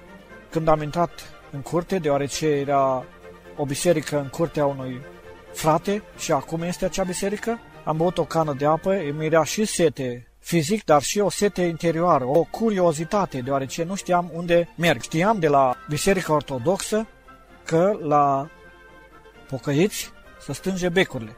Și mi-am adus aminte pe moment când am intrat în acea clădire, programul se ținea la subsolul unui case. M-am așezat lângă ușe, chiar la intrare, cu gândul că dacă se va stânge becul să pot să fug mai repede afară. Acesta era de fapt un zvon comunist ca să încurce oamenii să se bucure cu frații noștri creștini. Nu s-a stâns becul, ci slăvit să fie Domnul că s-a aprins. A fost uh, pentru mine o seară foarte interesantă, deoarece eu eram obișnuit cu servicii religioase de la Biserica Ortodoxă, m-am uitat în jurul meu, nu am văzut icoane, n-am văzut uh, acele obiecte bisericești pe care se află într-o biserică ortodoxă și au început să cânte cu acordion, cântări, erau foarte mulți, cântau, au început să facă rugăciunea în comun, care pentru mine a fost ceva interesant, iar uh, după ce au făcut câteva rugăciuni în comun, eu nu m-am rugat, stăteam tot cu ochii deschiși,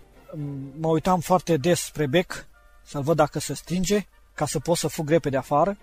Slăvit să fie Domnul că nu s-a stins, ci s-a aprins becul în inima mea deoarece după o jumătate de oră de rugăciune, de cântări, s-a ridicat un frate și a spus, Dacă însetează cineva, să vină la mine și îi vă da să bea fără bani și fără plată. În gândul meu, de unde știi tu curiozitatea și setea sufletului meu și a predicat foarte frumos și mi-a făcut o impresie foarte plăcută acea seară. A doua seară M-a invitat sora să vin din nou la evangelizare, am venit din nou, am și uitat de film și toată săptămâna făceam naveta la cele seri de evangelizări. După aproximativ trei luni, mai precis în luna iunie, am venit în Alba Iulia cu gândul de a schimba locul de muncă, deoarece aveam un salar mic de 1000 de lei, 1000 de lei de atunci. Am fost la câteva fabrici, mi-am adus aminte că în armată am fost la centrala telefonică, m-am dus la Direcția Județeană de Poștă și Telefoane, la birou Resurse Umane. Am spus că am fost în centrala telefonică în armată și aș vrea să mă angajez. Acolo mi s-a spus că peste câteva zile va fi un concurs de încadrare și dacă doresc pot să particip la acel concurs. Am participat la acel concurs, l-am uh, luat și am fost încadrat ca și mânuitor de valori la poștă. În data de 10 iunie am uh, luat transferul și am venit în Alba Iulia. Când am venit în Alba Iulia, n-aveam casă, n-aveam masă, n-aveam haine. Aveam o pereche de pantofi cu care mergeam la servici, mergeam duminica la biserică și mergeam și prin oraș. Și vreau să vă spun ca o mărturie că și Dumnezeu mi-a purtat de grijă. Chiar dacă atunci aveam o pereche de pantofi cu care, într-o dimineață mergând spre locul de muncă, s-au dezlipit. M-am dus la pantofar, m-am descălțat, mi-a lipit pantofii și m-am încălțat și m-am dus la serviciu. Am tot căutat gazdă și tot sora aceasta s-a interesat și mi-a sugerat ideea să mă duc la sediul firmei de construcție TCI, mai precis Trustrul Constructor Industrial, ca să fac o cerere și să solicit o cameră de închiriat în căminul lor de nefamiliști. M-am deplasat acolo, cei de la repartiții locuințe mi-a propus că dacă doresc poate să-mi ofere garsoneră sau apartament. Am refuzat pe considerentul că nu am mobilă, nu am bani să cumpăr mobilă și atunci mi-a repartizat o cameră la un cămin de nefamiliști, cu o chirie destul de mică. Prin harul Domnului, în camera în care a fost repartizat, era un frate de la Biserica Pentecostală și chiar de la acea biserică la care am mers pentru prima dată la acea seară de evangelizare. Am lucrat o perioadă în uh, oficiul poștal tranzit, acolo unde ridicam pachetele de la vagonul de poștă, deoarece atunci coletele poștale se transportau cu vagonul poștal, iar după o anumită perioadă am fost repartizat ca însoțitor pe mașină. Mă deplasam cu mașina pe satele și în comunele din județul Alba, la oficiile poștale și transportam colete dus întors. Deci transportam uh, coletele poștale de la oficiul Tranzit Alba Iulia în comunele unde eram repartizat și din comunele respective aduceam coletele poștale și bani la oficiul Tranzit. Între timp am cunoscut oameni noi, persoane noi de la diferite culte religioase. Am început să particip la câteva studii biblice la Biserica Baptistă. Acest studiu se desfășura luni seara, de la orele 6. Mar seara mergeam la acea bisericuță unde am mers pentru prima dată. Joi seara participam la studiile biblice cu marturile Jehova.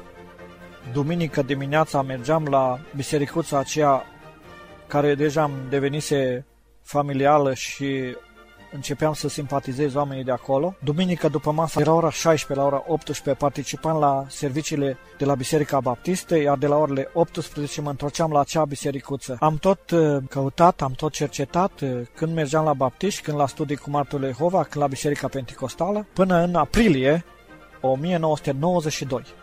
În 15 aprilie 1992 a fost prima restructurare la poștă și era normal, ultimul venit, primul plecat, am fost șapte din uh, salariații oficiului poștal tranzit de atunci. Am primit preaviz de 15 zile. Am făcut contestație, dar totodată am uh, avut o relație specială cu Domnul Isus.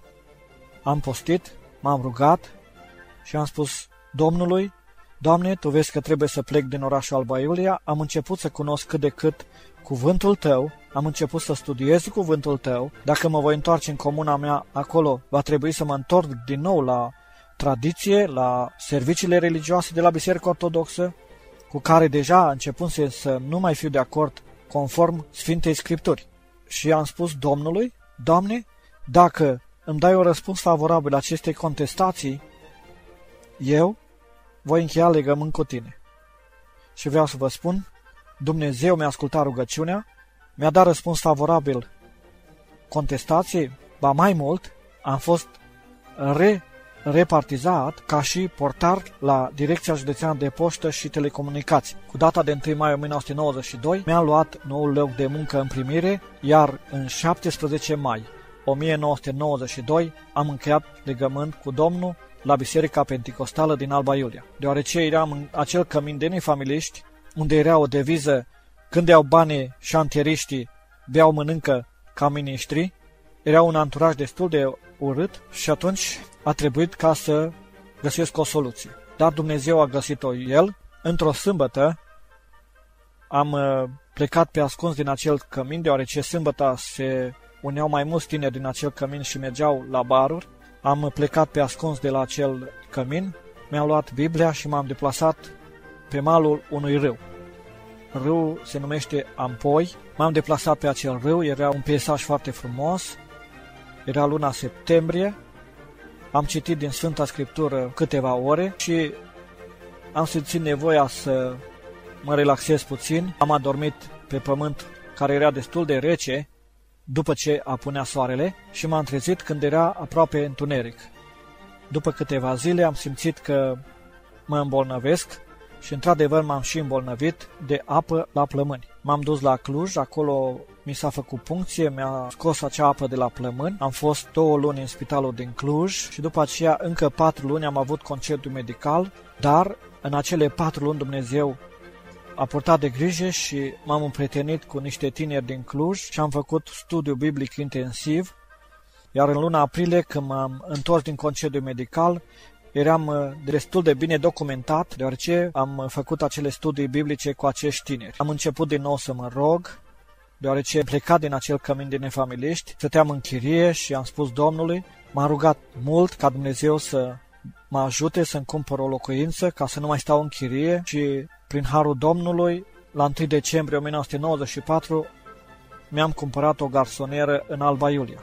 Acum, având garsonera, am început să mă rog Domnului ca Dumnezeu să mă binecuvinteze cu o soție credincioasă și gospodină. Vreau să vă spun că Dumnezeu mi-a ascultat și această rugăciune și în luna iunie 1995, la Bârlad, la o conferință cu fratele Valdi, am uh, întâlnit-o pe soția mea, ea fiind din localitatea Dumbrăven, județul Suceava. Din luna iunie până în octombrie am discutat, am comunicat prin telefon, chiar și personal, dar totodată ne-am și rugat Domnului ca Domnul să ne dea convingerea că este voia Lui să fim împreună.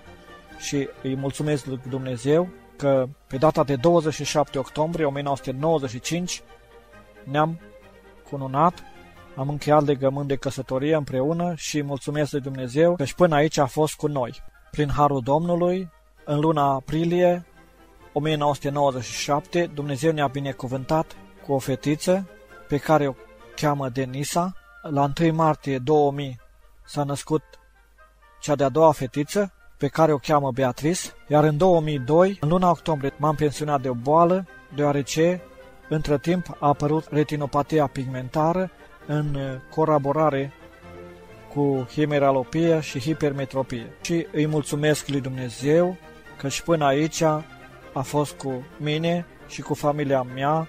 Îi mulțumesc lui Dumnezeu că mi-a purtat de grijă și atunci când nu-L cunoșteam la adevărata Lui valoare, îi mulțumesc lui Dumnezeu că mi-a ascultat rugăciunile, când nu am avut casă m-a rugat, Dumnezeu m-a binecuvântat cu casă, Dumnezeu m-a binecuvântat exact cum am rugat cu o soție credincioasă și gospodină și îi mulțumesc lui Dumnezeu că l-am rugat să-mi dea copii să nu aibă probleme cu ochii Deocamdată îi mulțumesc lui Dumnezeu că nu au probleme cu ochii, deoarece și soția mea este nevăzătoare. Îi mulțumesc lui Dumnezeu că și până aici a fost cu noi.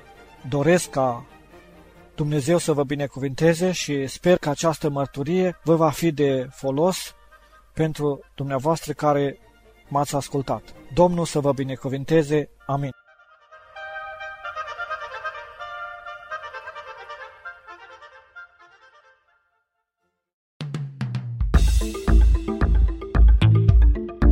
Enciclopedie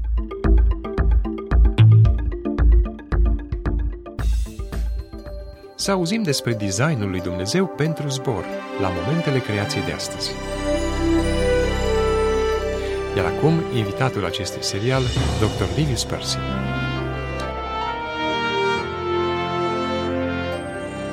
Multe manuale de școală îi învață pe elevi că păsările sunt de fapt reptile modificate. Se presupune, spun manualele, că în urmă cu mai multe milioane de ani, solții de pe unele reptile au început să se rupă la margini.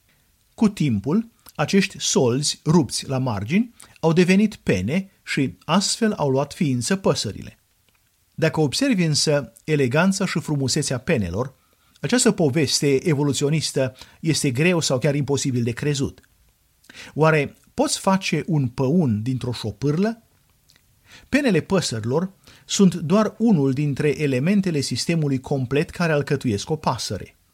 Chiar cu cea mai atentă planificare și reproiectare, o reptilă nu poate fi transformată într-o pasăre.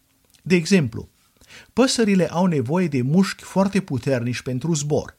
La unele păsări, mușchii de la piept reprezintă 30% din greutatea corpului. Prin comparație, la om, mușchii pieptului cântăresc abia 1% din greutatea corpului.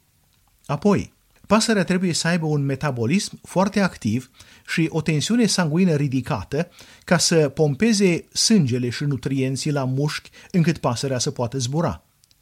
Păsările au un metabolism mai activ decât orice altă viețuitoare și au de asemenea tensiune arterială foarte ridicată. În fine, se știe că păsările au nevoie de schelete ușoare.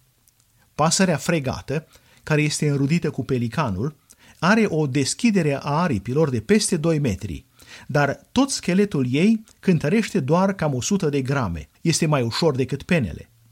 Aceste observații științifice ne conduc la concluzia că nici cea mai ingenioasă reconstrucție nu poate transforma o reptilă într-o pasăre.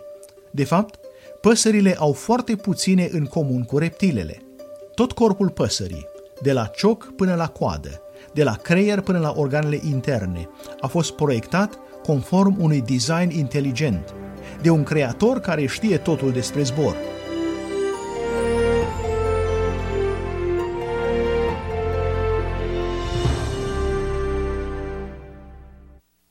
Un penaj frumos pentru păsări. Aflați cum este acesta îngrijit la momentele creației de astăzi.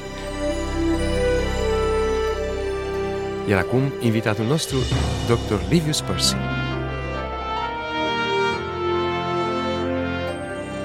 Penele frumoase pe care le au păsările sunt un dar de la Creator și trebuie să știți că menținerea penajului frumos cere un efort din partea păsărilor. Dumnezeu însă le-a dotat cu tot ce este necesar ca să mențină penele sănătoase și frumoase. Am văzut cu toții păsări care își curăță penele și poate că unora li s-a părut acest lucru vanitate. Dar curățarea penelor este o treabă foarte serioasă și importantă. De exemplu, păsările din familia bâtlanului, care sunt păsări de baltă, acumulează pe pene tot felul de murdării din apă. Pentru a le curăța, bâtlanii au trei seturi de pene care se sfărâmă și formează un fel de pudră. Păsările aplică apoi pudra pe pene și, după ce murdăriile din apă au fost absorbite de pudră, le piaptănă de pe pene cu o gheară care are forma unui pieptene. Multe păsări au în apropierea cozii o glandă care secretă ulei cu care își ung penele ca să le facă impermeabile la apă. Alte păsări au ajuns să colecteze diferiți paraziți, păducte păsări, de care trebuie să se scape cumva așa că se așează pe pământ în apropiere de furnici, iar acidul formic, secretat de furnici, îndepărtează păduchii și alți paraziți.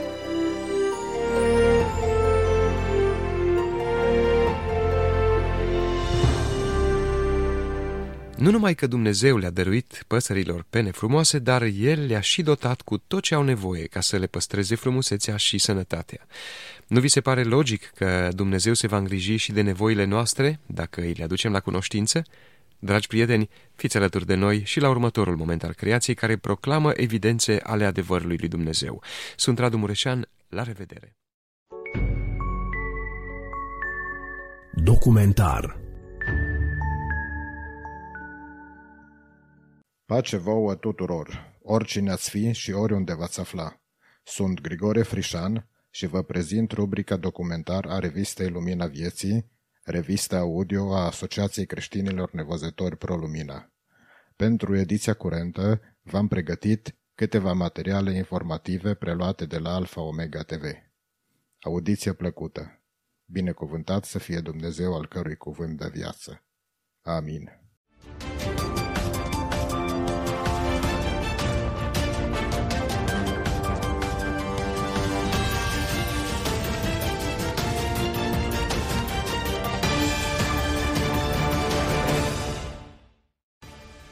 Potrivit analizelor efectuate de Centrul de Cercetare Culturală al Universității Creștine din Arizona, mamele și tații născuți în anii 80 și 90 nu transmit copiilor lor o viziune biblică asupra lumii. Studiul a fost condus de Dr. George Barna. Concluzia studiului este că părinții americani se confruntă cu o schimbare majoră de viziune asupra lumii față de generațiile anterioare. Majoritatea covârșitoare a tinerilor părinți americani de astăzi nu au o viziune biblică asupra lumii și o credință solidă pe care să o poată transmite copiilor lor, ceea ce ar putea împiedica dramatic dezvoltarea spirituală a următoarei generații.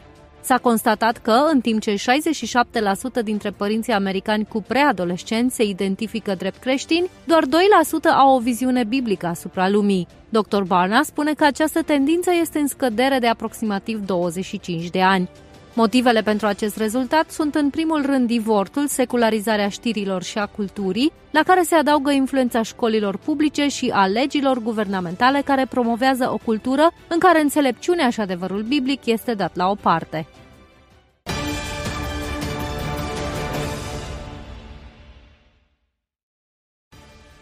Peste două săptămâni, armata israeliană va organiza un exercițiu la scară largă care simulează un potențial atac asupra instalațiilor nucleare iraniene, a informat presa israeliană.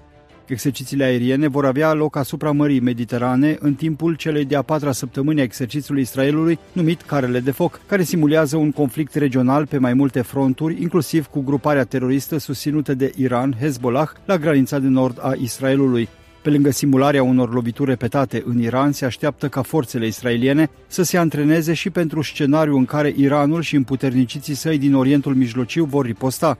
Avioane de realimentare ale forțelor americane aeriene sunt așteptate să participe la exercițiile de antrenament. Colaborarea dintre Statele Unite și Israel într-un astfel de exercițiu este fără precedent și este văzută ca un mesaj transmis Iranului.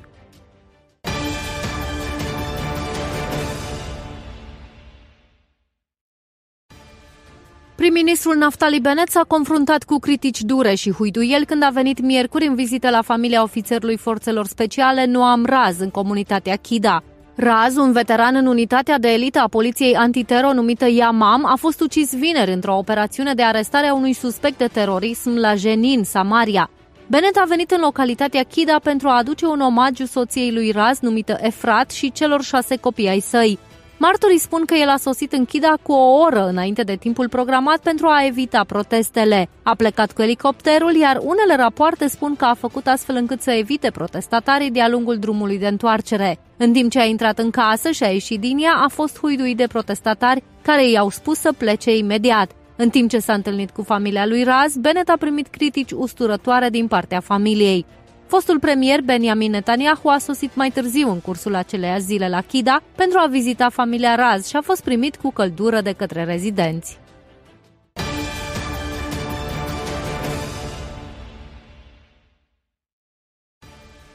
Invazia rusă a Ucrainei a forțat pe europeni să-și revizuiască înțelegerea despre război. În țările nordice, mulți se gândesc cum să-și protejeze cel mai bine țara de posibilele amenințări viitoare venite de la vecina lor, Rusia. Atât Finlanda cât și Suedia și-au depus cererea de a deveni membre NATO.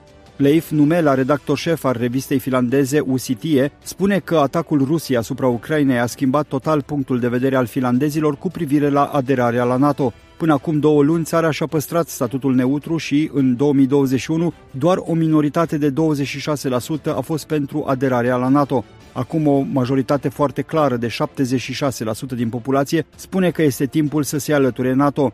Ca și creștini, cred că ar trebui să urmărim cu toată puterea menținerea păcii și evitarea războiului, dar din moment ce războiul este o realitate tristă în această lume, cred că este realist ca Finlanda să adere la NATO, a spus jurnalistul finlandez.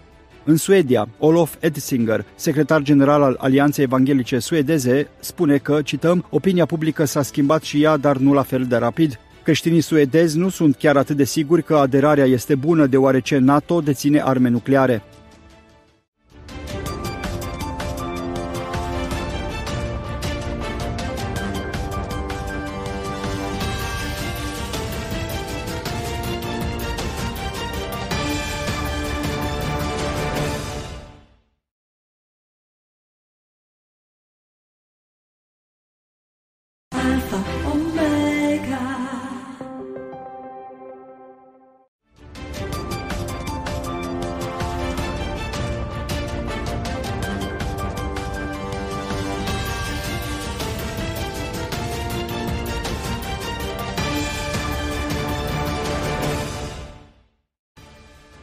Israelul are 9.506.000 de cetățeni, de aproape 12 ori mai mult decât populația sa la momentul înființării statului evreiesc în 1948, când numărau 806.000 potrivit Biroului Central de Statistică, care a publicat raportul său tradițional de statistici privind cetățenii Israelului în onoarea lui Yom Ha'atzmaut, ziua independenței Israelului, sărbătorită în acest an în noaptea de miercuri și joi.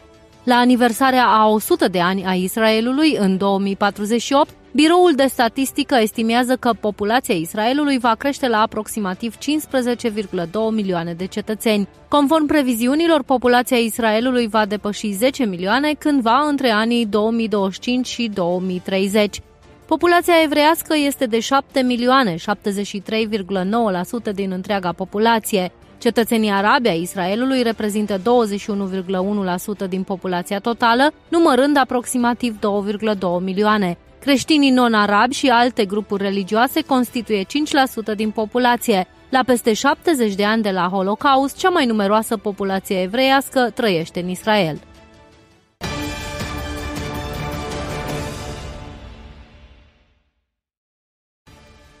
Organizația teroristă Hamas amenință că redeschiderea muntelui templului pentru vizitele evreilor de Yom Ha'atzmaut, ziua independenței Israelului, va duce la o nouă escaladare a violenței.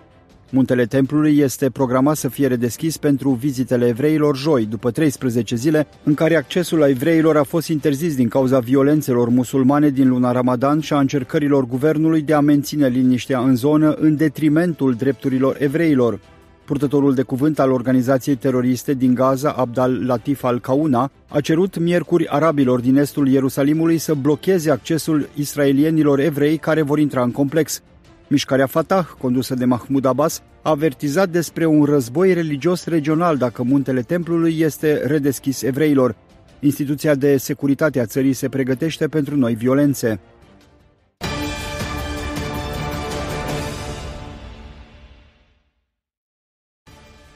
Cuba a încheiat o consultare populară privind codul familiei după ce în ultimele trei luni au avut loc ample dezbateri pro și contra. Este de așteptat să aibă loc un referendum în iulie. Consultarea a dus la o puternică dezbatere socială în Cuba cu participarea intensă a creștinilor evanghelici care au criticat mai multe aspecte ale noului cod al familiei. Alianța Evanghelică și alte organizații non-evanghelice se opun redefinirii căsătoriei care ar putea fi o uniune între persoane de același sex, din punct de vedere biblic, istoric, al procreării și altor argumente de ordin social, psihologic și emoțional, cea mai bună definiție a căsătoriei este uniunea dintre un bărbat și o femeie. Când Constituția a fost aprobată în 2019, comunitatea LGBT a dorit să introducă conceptul de căsătorie egală ca uniune voluntară între două persoane. Cu toate acestea, 66% dintre cetățeni au fost împotriva introducerii acestui tip de căsătorie. Comisia de redactare însărcinată cu Constituția a propus ca doar codul familiei să fie supus referendumului.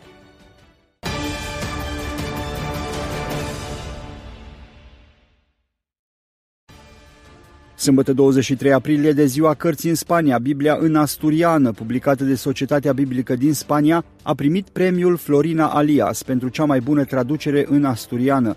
Asturiana este vorbită în principal în regiunea Asturias, în nordul Spaniei, dar există și minorități în regiunile spaniole Leon și Cantabria, precum și în Portugalia, care vorbesc aceeași limbă. Gala 2021 de prezentare a premiilor literare acordate de Guvernul Regional din Asturias recunoaște cei mai buni autori publicați în anul 2021. Juriul evaluează în principal calitatea lucrării, valoarea culturală și socială a operei originale și contribuția traducerii acesteia la patrimoniul cultural din Asturias, pentru fiecare lucrare depusă ce intră în competiție. Premiul o onorează pe Florina Alias, o povestitoare care a scris mai multe cărți în limba asturiană. De mai bine de trei decenii, o echipă de experți în limbi biblice și asturiană au tradus Biblia sub supravegherea filologului Ramon de Andres Diaz.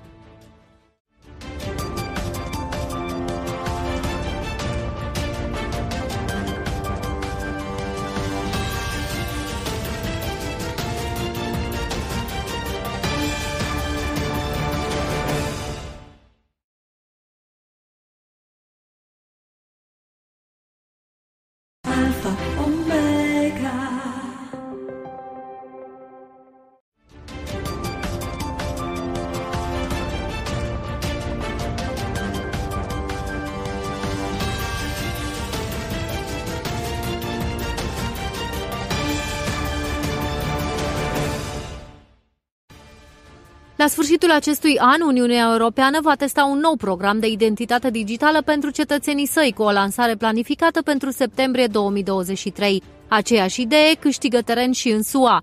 Un videoclip animat al Uniunii Europene cu o introducere veselă explică viitorul program de identitate digitală al UE, care va ușura viața cetățenilor, menținându-i în același timp mai siguri online. Președintele UE, Ursula von der Leyen, spune că identitățile digitale vor oferi cetățenilor control asupra modului în care sunt utilizate datele lor personale și vor ajuta la stoparea furturilor de identitate.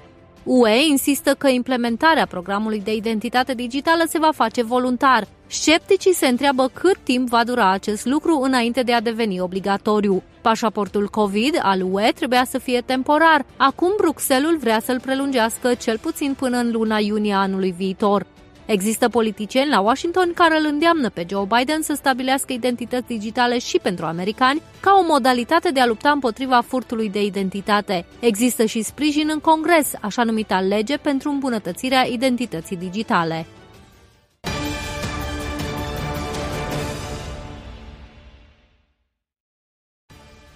Un record istoric a fost stabilit joi pe muntele templului cu 29.215 evrei care au vizitat muntele templului de la începutul anului, cel mai mare număr anual înregistrat până acum de la eliberarea muntelui templului în războiul de șase zile din 1967 și probabil de la distrugerea templului. Recordul anterior a fost înregistrat în 2019, înainte de restricțiile de COVID, cu 29.119 evrei care au vizitat muntele templului pe tot parcursul întregului an. Administrația Muntelui Templului a remarcat cu satisfacție că nou record a fost stabilit în timp ce suntem încă la mijlocul anului. Mai rămân mai mult de patru luni pentru anul în curs, inclusiv cele două zile de vârf ale anului, Ziua Ierusalimului și Tijabav. Calendarul evreiesc este în anul 5782, care a început la apusul soarelui pe 6 septembrie 2021 și se va încheia la apusul soarelui pe 25 septembrie 2022.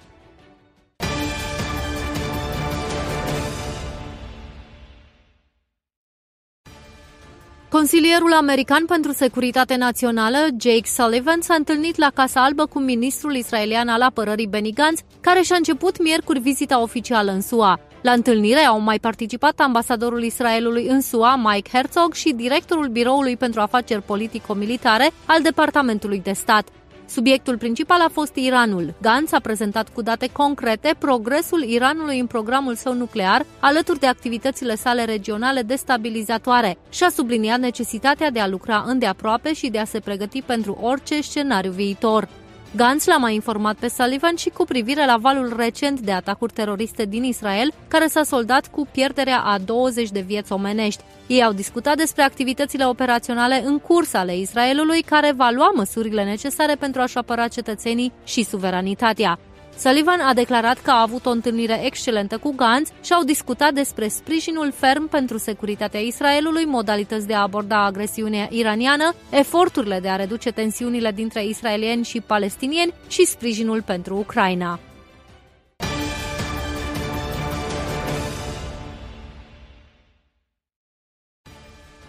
După mai multe neînțelegeri între ministere cu privire la unele dintre punctele legii, cabinetul spaniol a aprobat marți noua lege a avortului. Principala modificare a propunerii pe care guvernul spaniol o va prezenta Parlamentului spre aprobare este reintroducerea avortului pentru minorele de 16 și 17 ani fără vreo autorizație specială, prevedere retrasă în 2015 de guvernul lui Mariano Rajoy.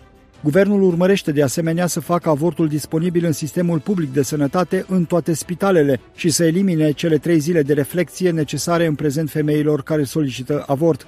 În plus, femeile care își întrerup sarcina vor avea o perioadă de concediu, iar pilula de a doua zi va fi distribuită gratuit în centrele de sănătate sexuală și reproductivă. În prezent, în Spania sunt efectuate aproximativ 100.000 de avorturi în fiecare an, majoritatea în centre private. Guvernul a confirmat că noua lege va costa anual statul aproximativ 104 milioane de euro.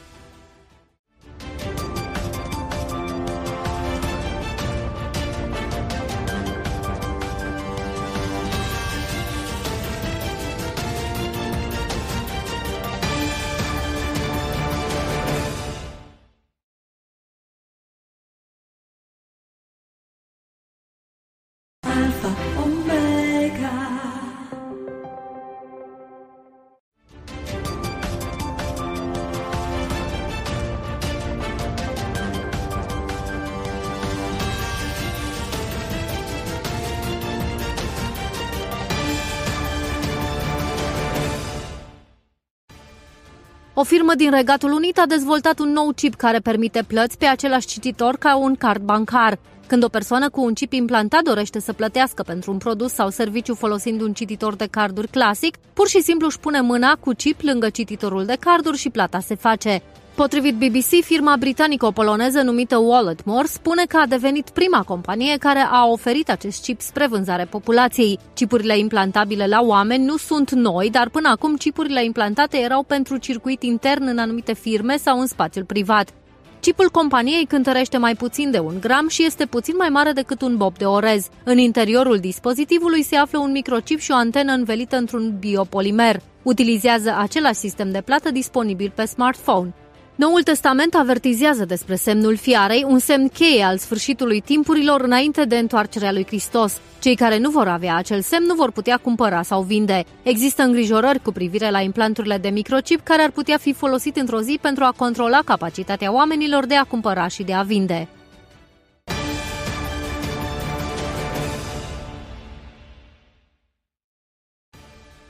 La sfârșitul săptămânii trecute, mii de oameni au participat la proteste în Statele Unite pentru a denunța public presiunile asupra Curții Supreme, care se așteaptă să anuleze decizia Rose versus Wade, în virtutea căreia sunt permise avorturile în Statele Unite. Înainte acestor manifestații pro-viață au avut loc ample manifestații pro-avort. Planned Parenthood, Women's March și alte grupuri pentru drepturile la avort au organizat peste 300 de marșuri în ultima perioadă. Demonstranții pro-avort, oameni de toate vârstele, purtau pancarde pe care scria Nu ne veți controla sau Ripostează, protejează-ți alegerea, încheia citatul. Pe de altă parte, demonstranții pro-viață s-au adunat în contra proteste pentru a crește gradul de conștientizare cu privire la valoarea vieții umane. Students for Life of America, o organizație de tineret pro-viață, s-a adunat sâmbătă în 11 orașe din Statele Unite. Curtea Supremă din America este așteptată să se pronunțe asupra unei decizii mai vechi a curții în cazul Roe vs. Wade, care a făcut avortul să fie legal în America în 1973.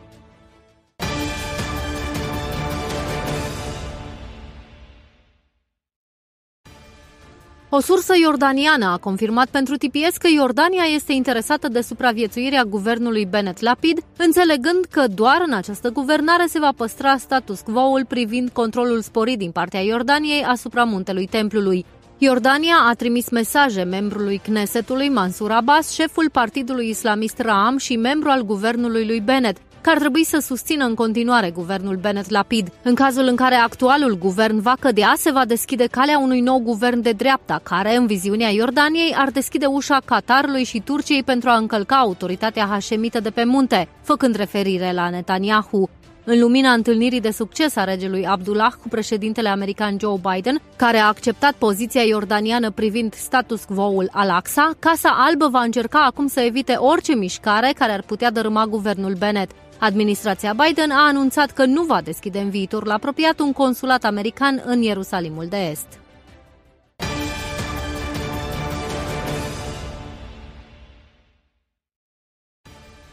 Formula Apologetic Spaniol este un eveniment organizat de Alianța Evanghelică Spaniolă și alte ONG-uri creștine care urmăresc să ofere răspunsuri tendințelor ideologice contemporane.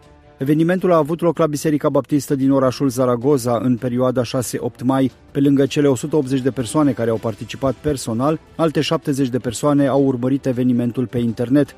Stefan Gustafsson, directorul Centrului de Apologie din Suedia, a oferit o privire de ansamblu asupra situației sociale și culturale din lumea occidentală, concentrându-se în principal asupra Europei și a drumului ei către secularizare. Îndepărtarea de Dumnezeu este un concept central pentru construirea bazelor societății și a condus la credința că realitatea trebuie să fie acum definită în funcție de dorințele individului. Egocentrismul a devenit doctrina fundamentală a societății, punându-se accent pe, cităm, individul fericit.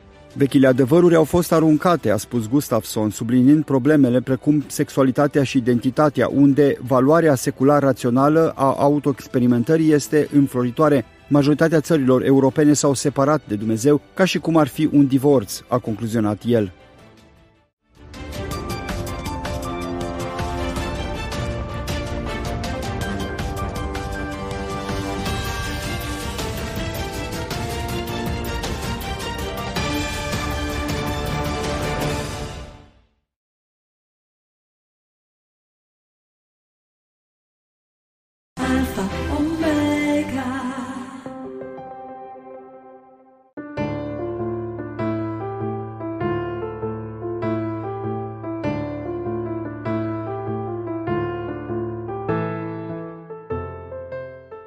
Recenzie de carte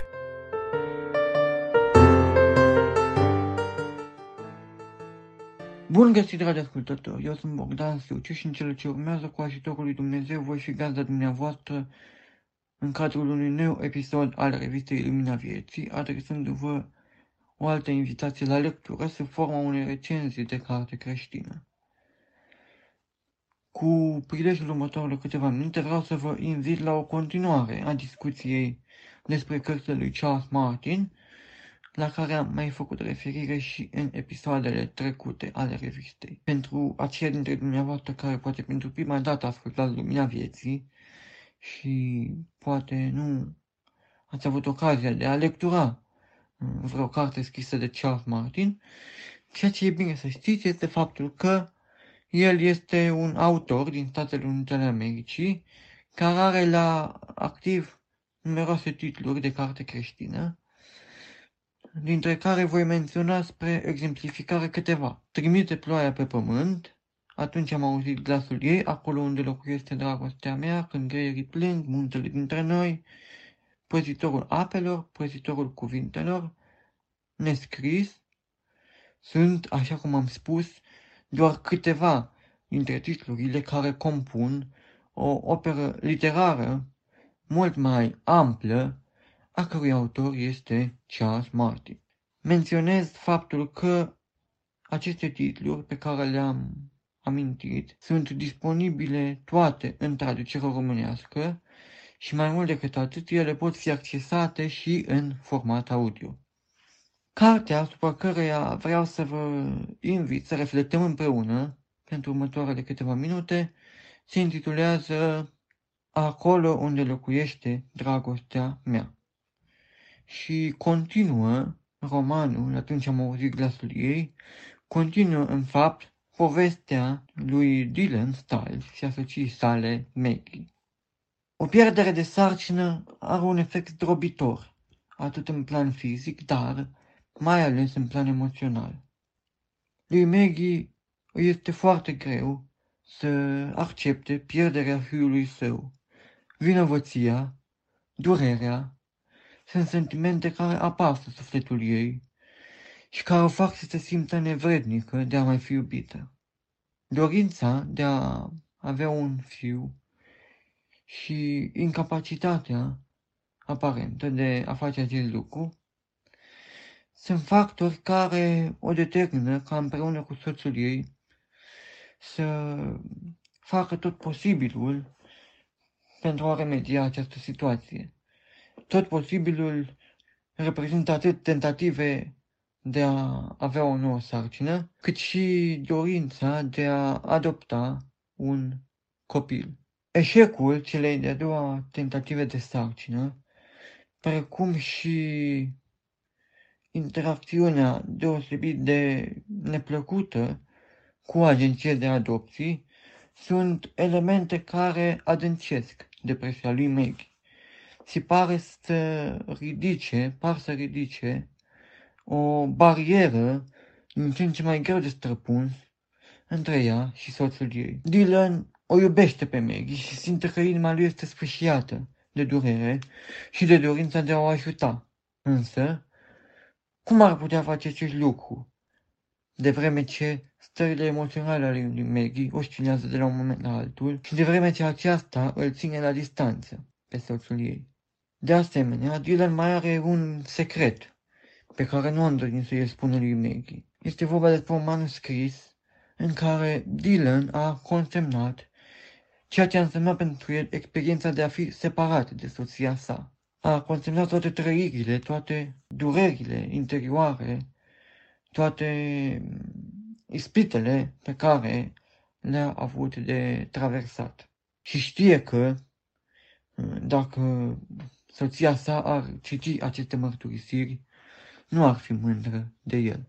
Pe fundalul acestor uh, episoade dramatice se desfășoară și alte evenimente cu un caracter tragic.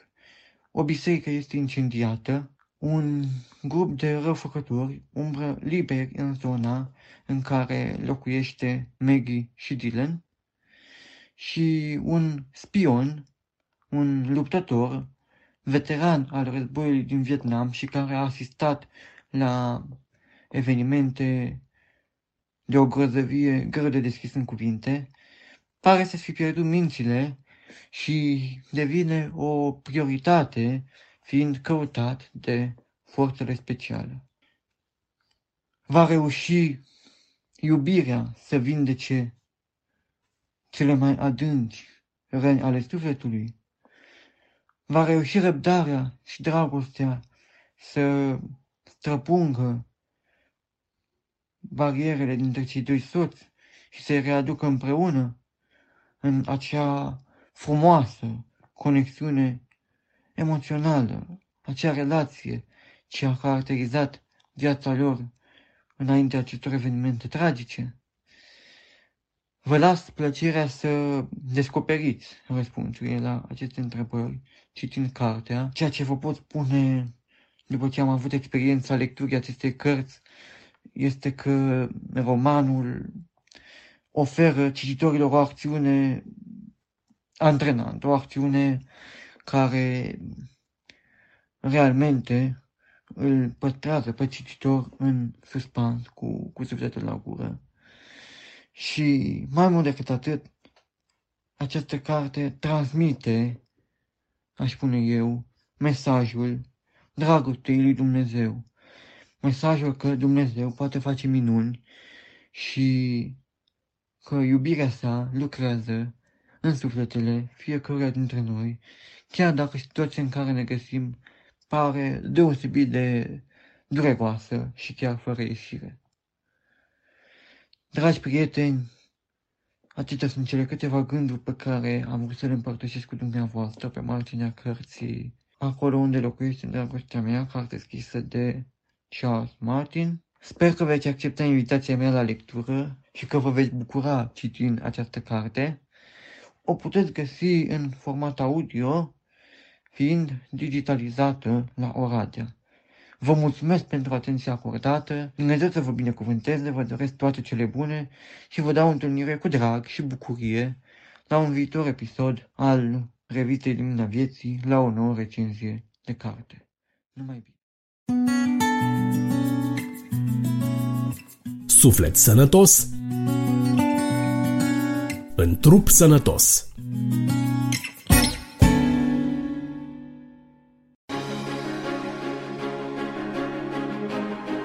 Bun găsit, dragi ascultători! Sunt Carolina Gleveșeanu și astăzi la rubrica de sănătate vă invit să spicuim din cartea Boli evitabile de Macmillan.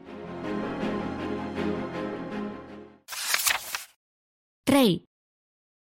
Știință 4000 de ani mai târziu Doctore, trebuie să-mi spui dacă am cancer sau nu. Eu insist și trebuie să știu ce arată analizele de laborator. Simpatică, în vârstă de 36 de ani, Beth Howard ședea pe marginea scaunului. Mai bine de două săptămâni, doctorul său a folosit tot felul de tactici de amânare ca să o pregătească pentru acest moment. Când adevărul a fost dat pe față, acesta o zdrobi. Doctore, nu mă lăsa să mor, trebuie să mă salvezi.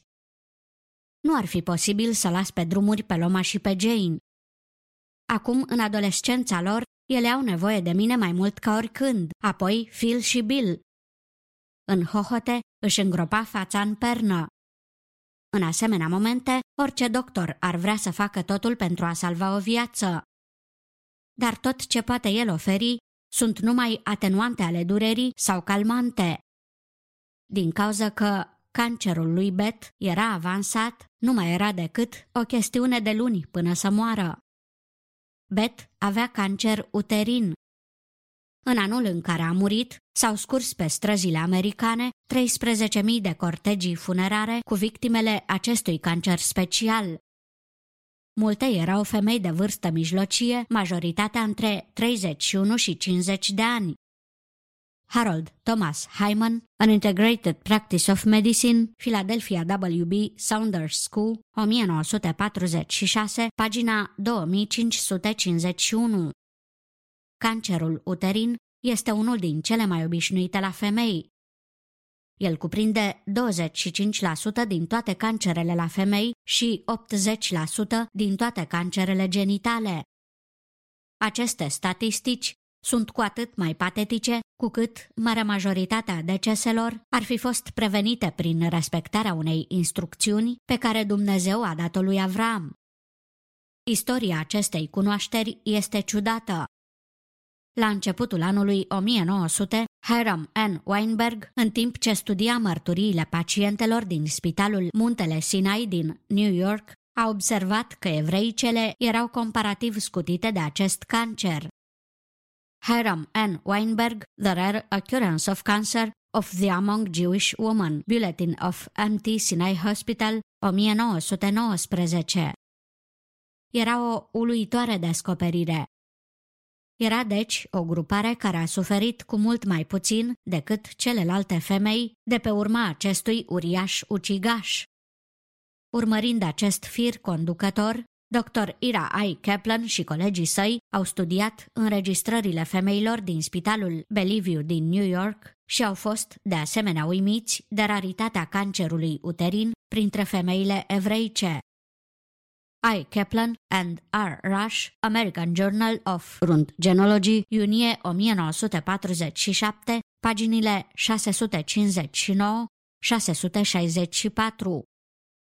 În anul 1949, ginecologii din clinica Mayo au observat că din 568 de cazuri consecutive de cancer uterin, niciuna din victime nu era evreică. 7% din primirile la clinică sunt evreice și oricine s-ar fi așteptat ca din 568, 7%, adică 40 de evreice, să aibă cancer uterin. Din contră, nu a fost niciun singur caz. Cancer de col uterin și neevrei, Jurnalul Asociației Medicale Americane, 23 iulie 1949, pagina 1069. În anul 1954, într-un vast studiu asupra 86.214 femei din Boston, s-a observat că la femeile neevreice Cancerul uterin era de 8 ori și jumătate mai frecvent ca la femeile evreice. W.B. Ober and L. Rayner, Cancer of Cervix and Jewish Woman, New England Journal of Medicine, 30 noiembrie 1954, paginile 555-559.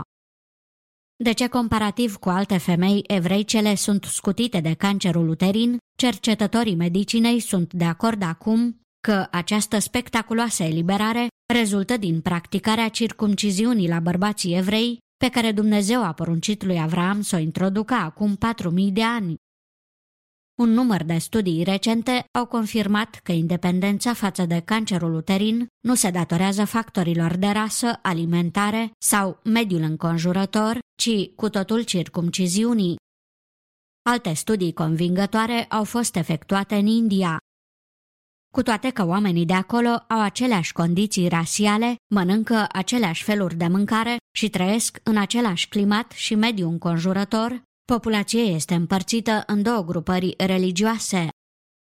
Aceia care adoră pe Mohamed, de asemenea un ascendent al lui Avram, practică circumciziunea, la femeile din această grupare, frecvența de cancer uterin este mult mai mică decât la celelalte din aceeași rasă, care mănâncă aceeași mâncare și trăiesc în același mediu înconjurător. A. Simeonidi, Acta Union International contre le Cancer, Bulletin of US Health Services, volumul 7, numărul 1, pagina 127, PS Rau, RS Ready, and DJ Reddy, A Study of the Etiological Factors in Gunter, jurnalul Asociației Medicale Americane, 7 noiembrie 1959, pagina 1421.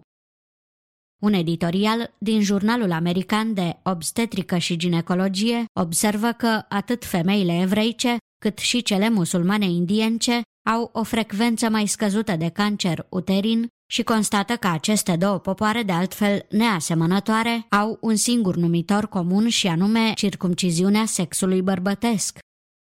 Editorialul relatează în continuare că în insulele Fiji procentul cancerului uterin este în mod categoric mai scăzut printre cei care practică circumciziunea.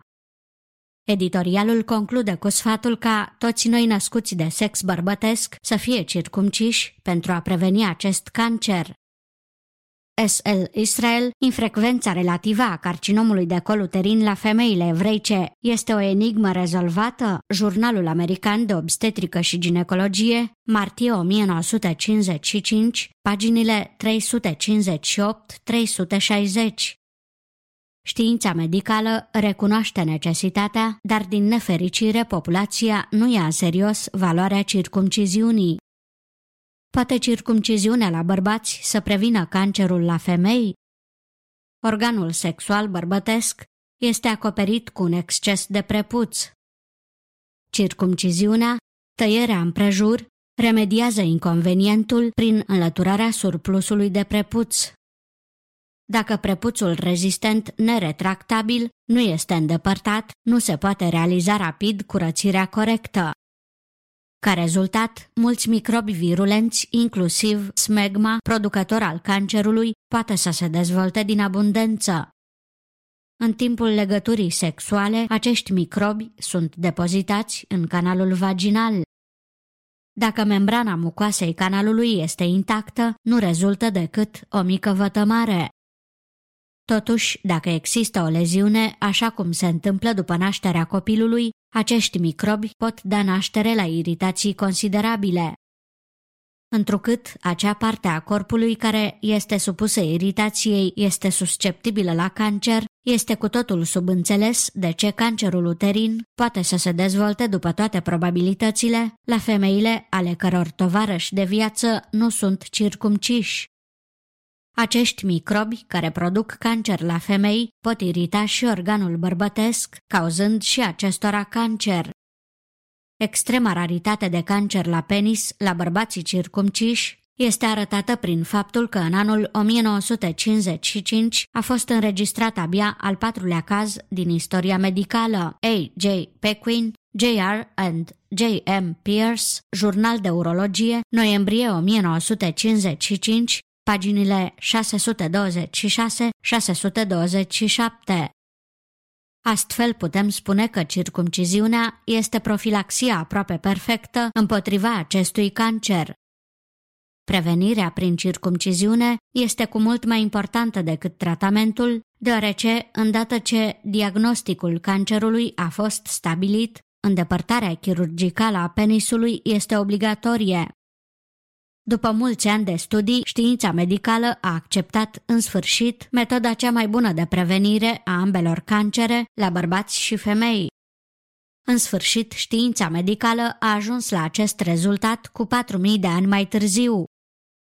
Știința nu a ajuns la acest rezultat pe bază de cercetări în laborator.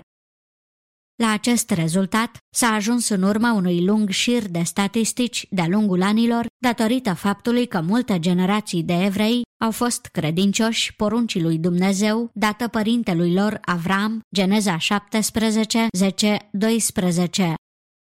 Unii oameni se îndoiesc că Dumnezeu a protejat atât de minunat pe israeliți în timpul plăgilor din Egipt și a secat Marea Roșie pentru a-i scăpa din robie. Dar aceste minuni sunt într-adevăr neînsemnate în comparație cu directivele minunate pe care Dumnezeu le-a dat, care au salvat pe israeliți și pe alții de plăgi, epidemii și cancer timp de multe secole.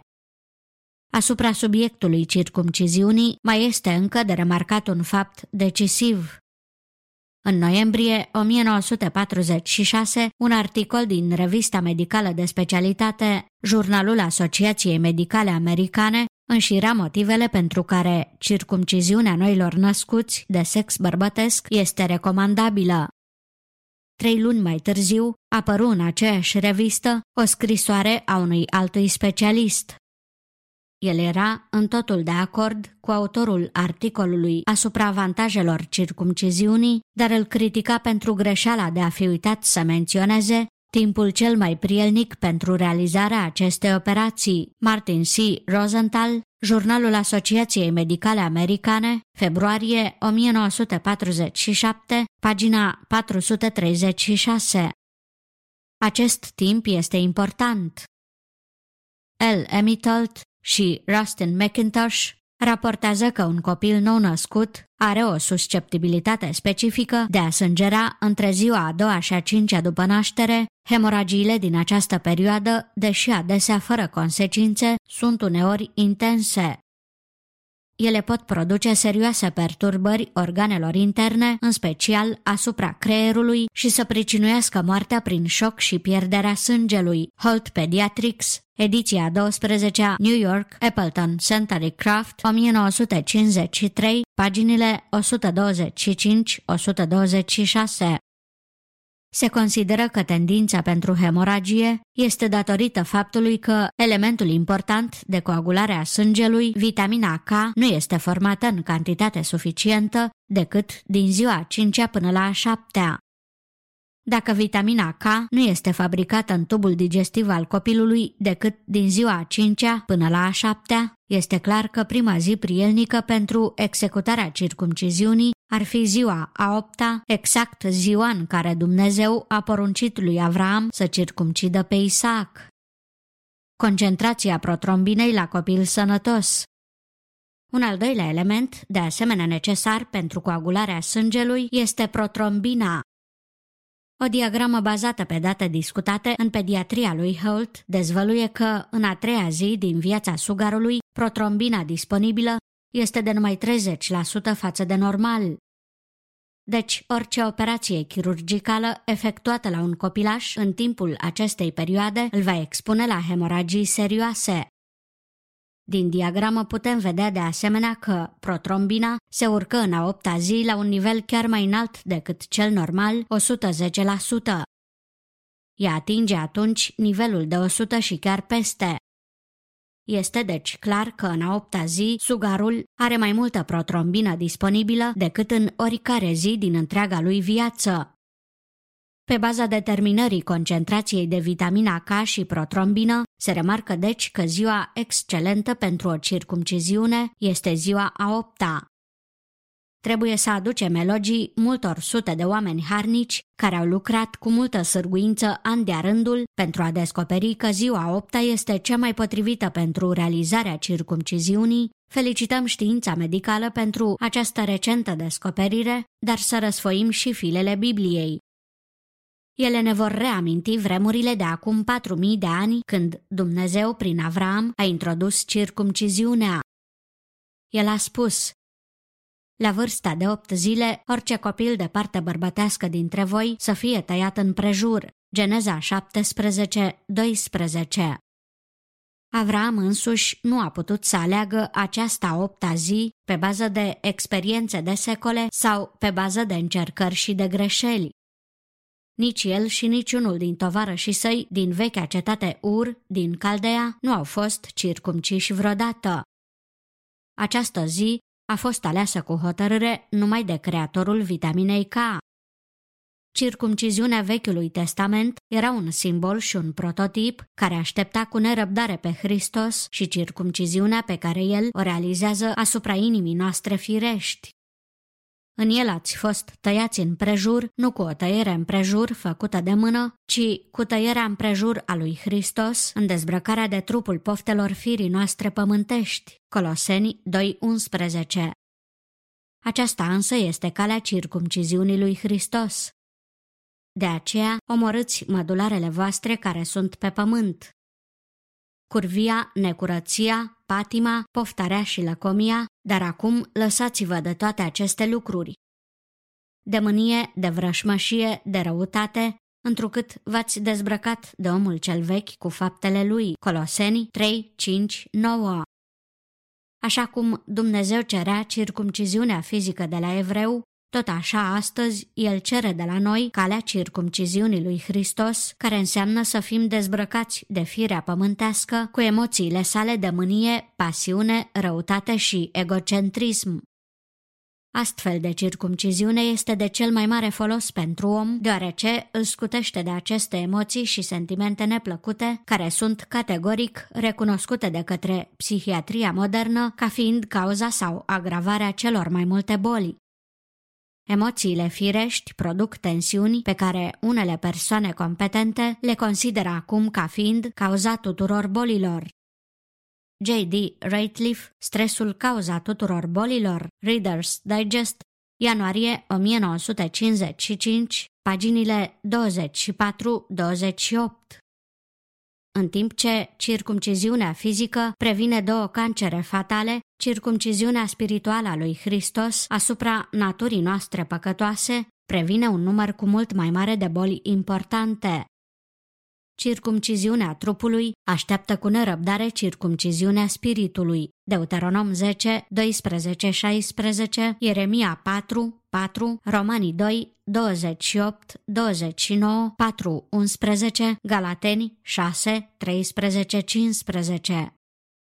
Circumciziunea corporală nu este cerută astăzi de la creștini, deoarece ea privește nerăbdătoare spre o circumciziune mai bună pe care o realizează acum Hristos asupra minții și inimii omului. Faptele Apostolilor 15, 22, 29 cel ce observă numai un simbol fizic al circumciziunii este un proscris spiritual și de aceea este de înțeles de ce Dumnezeu face circumciziunea lui Hristos o condiție a celor ce aparțin.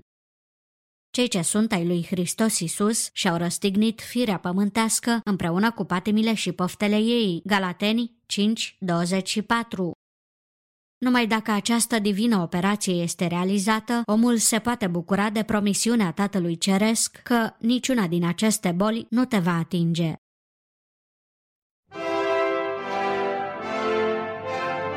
Poșta redacției Așadar, iată-ne ajuns și la finalul acestui număr, dragi ascultători.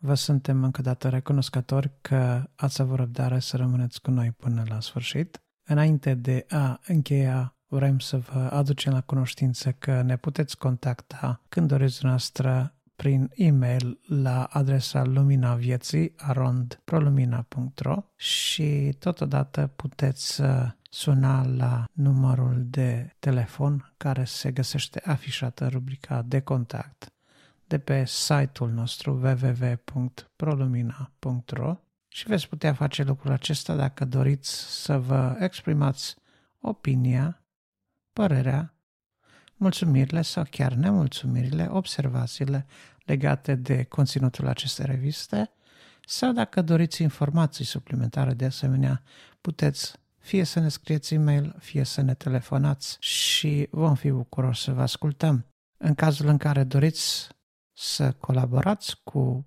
ProLumina la realizarea acestei reviste. De asemenea, vă suntem uh, recunoscători și dacă vom considera că materialul sau conținutul pe care vreți să-l propuneți este potrivit pentru revistă, vă vom menționa, vom publica la momentul potrivit acel material, bineînțeles nu înainte de a anunța alăturarea noastră la colectivul redacțional.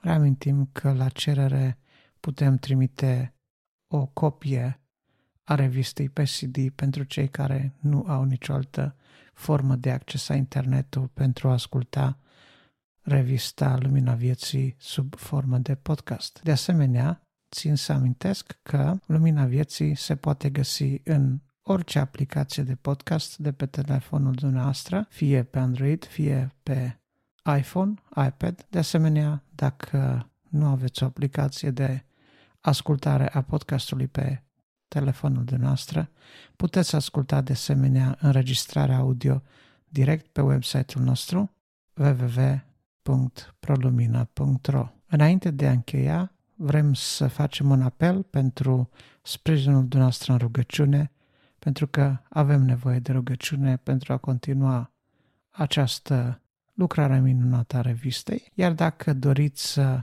să sprijiniți și financiar asociația, de asemenea pe website, la pagina donații, veți găsi informațiile necesare pentru a face acest lucru.